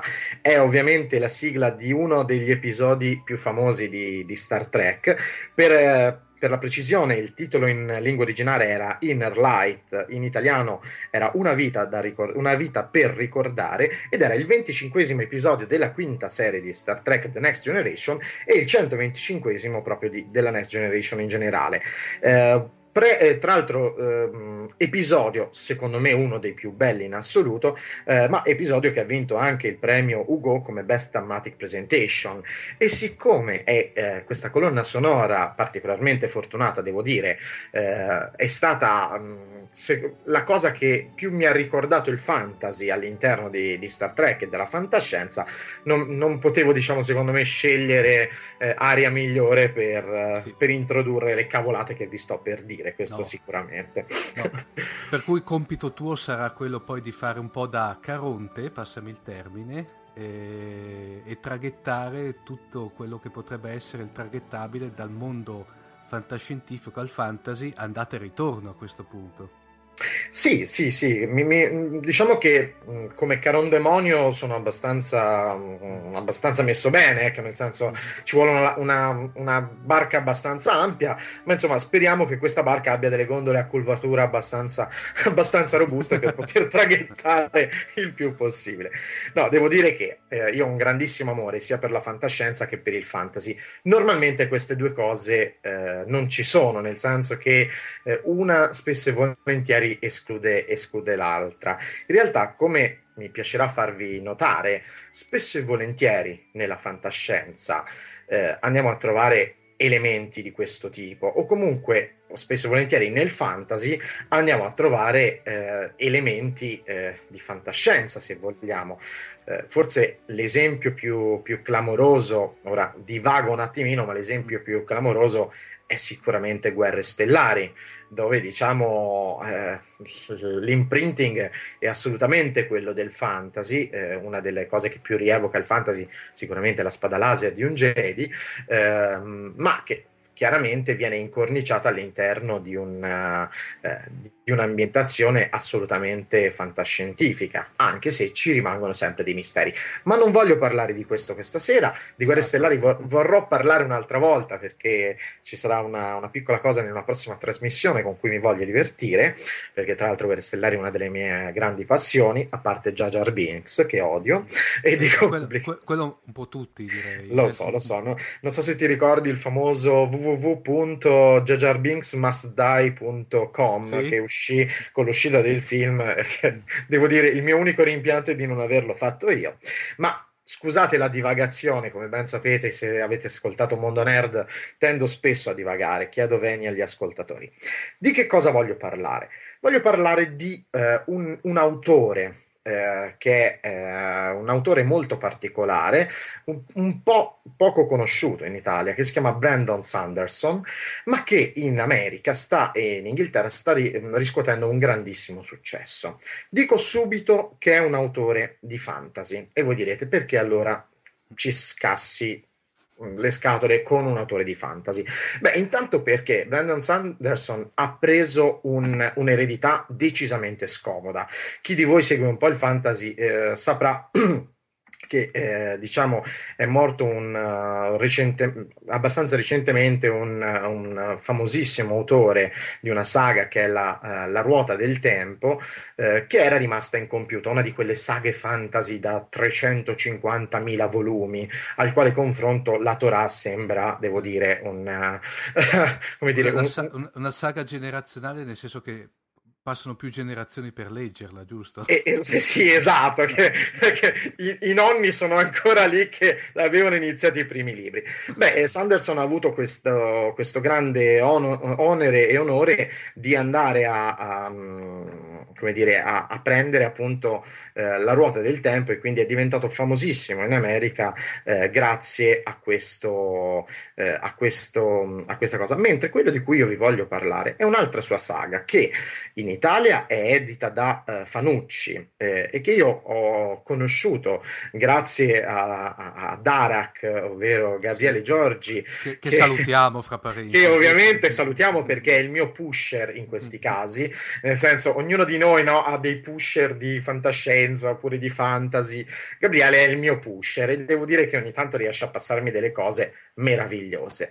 Devo dire che questa saga, che è la, eh, la saga di Mistborn, devo dire che è un gioiello veramente, veramente molto raro. Perché è un gioiello raro? Perché eh, innanzitutto era veramente tantissimo tempo che non riuscivo a leggere qualcosa di buono nel fantasy, perché diciamolo, eh, il fantasy non, non brilla per grandi autori e soprattutto non brilla spesso per grandi traduzioni, perché mh, sono fatte un, alla bene e meglio, diciamo.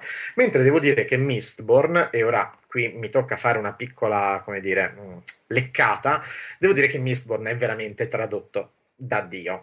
Eh, è veramente tradotto bene. Ma perché vi prendo questa saga? Che voi direte, perché, visto che noi parliamo di fantascienza? Perché Sanderson, rispetto ad altre persone, ha deciso che il suo mondo, eh, ovvero il mondo dove è ambientata questa saga di Mistborn, non doveva essere statico. Ovvero, lui ha ovvero? deciso di...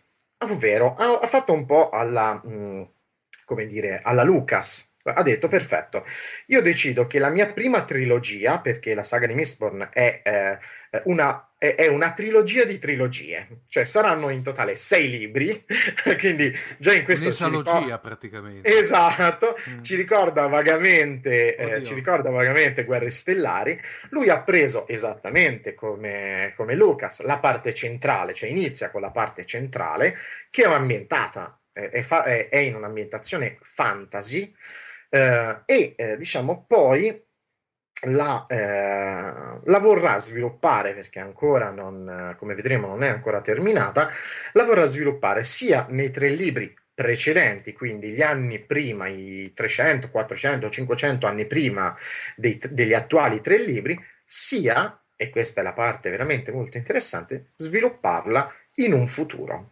Quindi noi vediamo, un, eh, però non in un futuro che è sempre un futuro fantasy, ma un futuro ambientato in un mondo tecnologicamente avanzato. Quindi non abbiamo più un mondo statico, come noi siamo abituati nei classici mondi eh, fantasy, no? Dove, che ne so, nel mondo di Kryn, Kryn eh, le, le famose Dragonlance, noi vediamo questo mondo che per tremila anni rimane sempre e comunque al Medioevo. Nessuno inventa nulla più che la ruota e poco altro. Forse qualche gnomo si inventa qualche macchina a vapore, ma finisce lì. E muore, e muore su, piuttosto sottotono. Invece eh, la bellezza di questa saga è proprio la sua evoluzione, tra l'altro evoluzione che eh, cogliamo anche nello stesso eh, nello stesso libro, quindi nella stessa, nella stessa prima saga notiamo proprio eh, delle piccole chicche che ci fanno capire che il tempo scorre e che quindi abbiamo, eh, come dire, non abbiamo un, un mondo statico, ma un mondo in continua evoluzione. Ma perché è interessante e perché viene considerata fantasy questa saga? Ed è anche uno dei motivi per cui ve ne voglio parlare, perché al contrario di tanti fantasy o, eh, come si dice in gergo, high fantasy, ovvero fantasy magici, non c'è una vera e propria magia, cioè non una magia classica, lo stregone che arriva e lancia l'incantesimo, in realtà la, la fatta con la bacchetta magica o la fatta con la bacchetta magica. In realtà c'è una cosa che a me ha, ha, ha ricordato tremendamente i Jedi, ed è forse anche il motivo per cui ve ne voglio parlare. Eh, c'è questa forma, diciamo, di magia che si chiama allomanzia, ovvero le arti metalliche. In pratica alcune persone genetica, geneticamente scelte, cioè persone che nascono geneticamente con questo dono, possono utilizzare dei metalli, cioè in gergo nel libro viene detto bruciare il metallo, eh, per fare delle azioni. Ora, cosa si intende per bruciare il metallo? Vuol dire proprio brutalmente ingerire questo metallo e farlo bruciare all'interno di sé. Che cosa possono fare gli allomanti con questi metalli? Possono fare diverse cose. Per esempio, vi faccio un esempio, con il ferro si possono tirare i metalli vicini. Quindi vedi questo allomante che grazie a, a, a bruciare il ferro può tirare i metalli, un po' come appunto il Jedi che usa, usi, uh, usa la forza per avvicinare gli oggetti, ma non Quindi, tutti gli oggetti. Ma una sorta di tipo calamita che attrae e respinge. Esatto, Res- per respingere ci vuole l'acciaio, per esempio, perché l'acciaio spinge i metalli, no? O ad esempio lo stagno aumenta i sensi, il peltro aumenta le capacità fisiche, eh, l'ottone va a sedare le emozioni, quindi chi ha una minima conoscenza di come funziona la forza dirà mi sembra copiato. In un certo senso può sembrare copiato, ma la, diciamo, la cosa interessante di questa, di questa cosa è che utilizza la fisica reale di un mondo. Quindi ti faccio un esempio. Se io eh, eh, tiro un metallo a me, cioè tiro una moneta, ad esempio, eh, e questa moneta incontra qualcosa di grosso e inamovibile, come può essere un muro in pietra, mm-hmm. sono io che vengo attirato verso la moneta e non più la moneta che viene attirata verso di me, perché chiaramente c'è, come c'è, dire, c'è. Il, peso, il peso è chiaramente maggiore. Grazie a questo escamotage, devo dire, secondo me molto, molto divertente, ecco che questi, questi mistborn o questi allomanti, il mistborn è, di, eh, differisce dall'allomante perché l'allomante può usare uno solo di questi metalli, mentre il mistborn li può acquisire tutti, cioè li può usare, usare tutti, ed è una sorta di, come dire, se mi permettete il termine, di Super Saiyan degli allomanti per, per atterrare un attimo su Dragon Ball e tornare indietro. Ehm, quindi cosa succede? Chiaramente questo è, è solo una parte, perché in realtà la cosa secondo me più bella di questa trilogia è il fatto che tutta questa scusa dei metalli sia stata fatta in realtà per generare non solo un libro, non solo delle storie, ma un intero sistema economico, cioè tutto il sistema economico, politico e anche ecologico di questo mondo si basa proprio sui metalli e su questa misteriosa nebbia. Questa nebbia che arriva di notte e che è quasi una cosa viva. Ma la cosa interessante è che è proprio mh, è quasi un libro politico. Eh, mentre lo leggi, mh, a un certo punto quasi dimentichi che siamo in un fantasy, proprio perché eh, quello che è importante non, non è più l'ambientazione, ma sono tutte, eh, tutto il contorno eh, che, diciamo, l'ambientazione rimane una sorta di eh, sfondo, no? di, di, di eh, come dire, di vero e proprio eh, fondale sul quale mh, fare una scena, ma quello che veramente risulta poi importante è la scena in sé. L'altra cosa interessante, e eh, qui poi vado a concludere, non voglio dire nulla di più perché non mi piace nemmeno spoilerare, spoilerare troppo. No, no, lasciamo sempre, come dire, esatto, la, la esatto. voglia e, per, di, ai nostri ascoltatori di andarsi a leggere poi l'opera. Esattamente. La cosa interessante, che come avevo accennato avrei, detto, avrei parlato di un, un secondo di steampunk, è che sempre Brandon Sanderson ha deciso di fare... Avevo detto prima nove libri, in realtà si è subito smentito anche lui e ha deciso di fare un decimo libro prima degli altri. Questo libro, sì, giusto per... Eh, eh, devo dire un, un autore molto, molto prolifero lui. Eh. Eh, questo libro, che è intitolato Alloy of Law, è attualmente non tradotto, ma eh, sarà probabilmente... Ho parlato con la Fanucci, mi hanno detto che sarà tradotto abbastanza...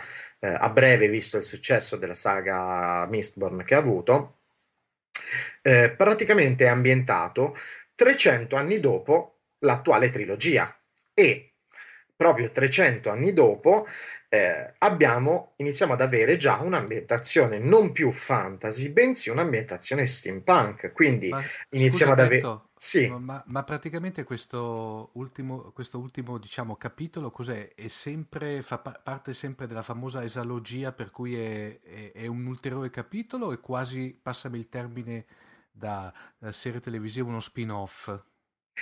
No, non è proprio uno spin-off, eh, diciamo che eh, è un addendum, diciamo, mm. è una, una sorta di aggiunta. È una cosa che a lui è venuta in mente, come dire, in corsa all'ultimo minuto, e hanno deciso di, cioè ha deciso di, siccome è un, è un libro a sé stante, quindi non, è, non fa parte di una trilogia, ma è un, una novella, una novella unica, ha deciso di pubblicarla. È molto inter- e probabilmente, conoscendo Sanderson e come scrive, probabilmente è anche un suo esperimento, nel senso che a lui piace molto sperimentare, ed era un suo esperimento per sperimentare in una, in una chiara Uh, ambientazione di origine, di origine steampunk, perché iniziamo a trovare i treni, iniziamo a trovare le macchine a vapore e tutta una serie di cose eh, che, miscelate insieme alla spada, al cavallo e ovviamente all'allomanzia, ci genera, come dire, un, un senso di, di stupore e di interesse che sicuramente non potrà che stuzzicare i più curiosi. Io, come dire, vi ho raccontato tutto quello che vi potevo raccontare, eh, non voglio dirvi di più perché è bene che voi ve lo, ve lo studiate, ve lo leggiate, se per caso questa cosa vi ha interessato ve lo andiate un po' a spulciare su internet. Per i più, eh, come dire, per i più curiosi vi dico anche che, e soprattutto per i più nerd, vi dico anche, vi dico anche che se vi piacerà la saga potete anche acquistarvi il gioco di ruolo, perché ovviamente esiste già eh, un gioco di ruolo su, su Mistborn, perché ripeto, è una saga che in Italia è, poco, è ancora poco conosciuta. È uscito adesso il terzo, il terzo libro, Il Campione delle Ere, eh, però è una saga che in America sta andando fortissimo, e quindi proprio per i più curiosi eh, potete andarvi anche a vedere il, il gioco di ruolo. Il mio consiglio è di non andare troppo su internet, perché su internet ci sono un sacco di spoiler e un sacco di informazioni che non vorreste mai vedere. Ecco, questa è l'unica raccomandazione che vi faccio. Ovviamente troverete tutte le informazioni sulla saga di Mistborn e sul suo autore alle note dell'episodio. Uh, a questo punto cosa dire? Uh, Alberto, ti ringraziamo moltissimo, e grazie a, a punto voi. Ti faccio ufficialmente, nonostante tutto, il benvenuto a bordo canonico per ogni nuovo venuto nella redazione. È un piacere. E, e a questo punto ci sentiamo alla prossima, alla prossima Perfetto. Volta. A, a, alla prossima divagazione. Ok, ciao Alberto, ciao, grazie, Alberto, buonasera. Ciao.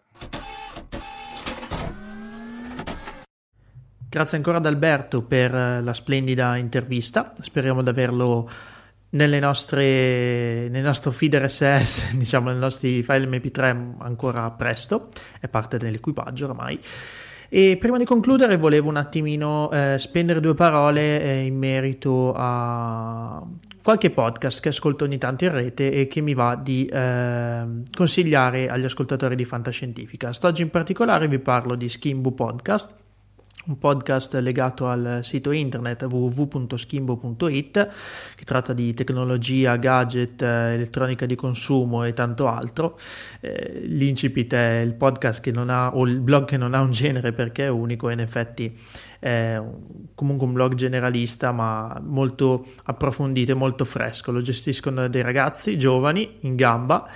È uno dei miei ascolti preferiti durante la settimana e quindi ve lo consiglio altrettanto. L'indirizzo è w w w punto skimbo punto i t e trovate anche il podcast su iTunes, non deve mancare nella vostra collezione di feed R S S eh, per i vostri ascolti, diciamo, quotidiani. Si conclude qui la puntata odierna di Fantascientificast, la quinta per la precisione. È una puntata bella lunga, ma vi deve bastare per un bel po'.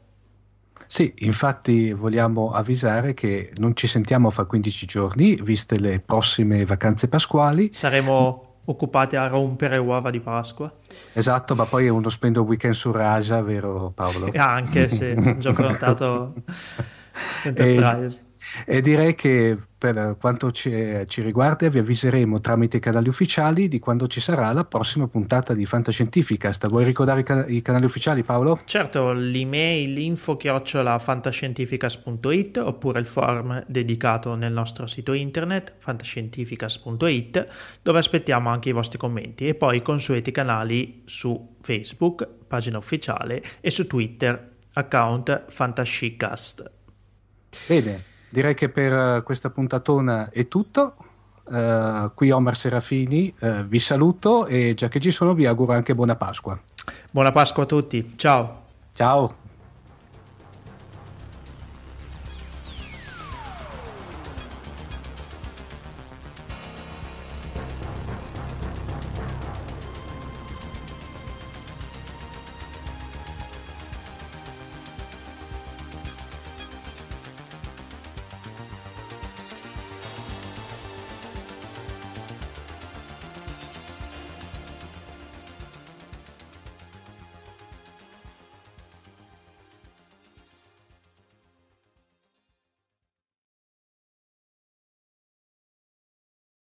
You know how to book flights and hotels. All you're missing is a tool to plan the travel experiences you'll have once you arrive.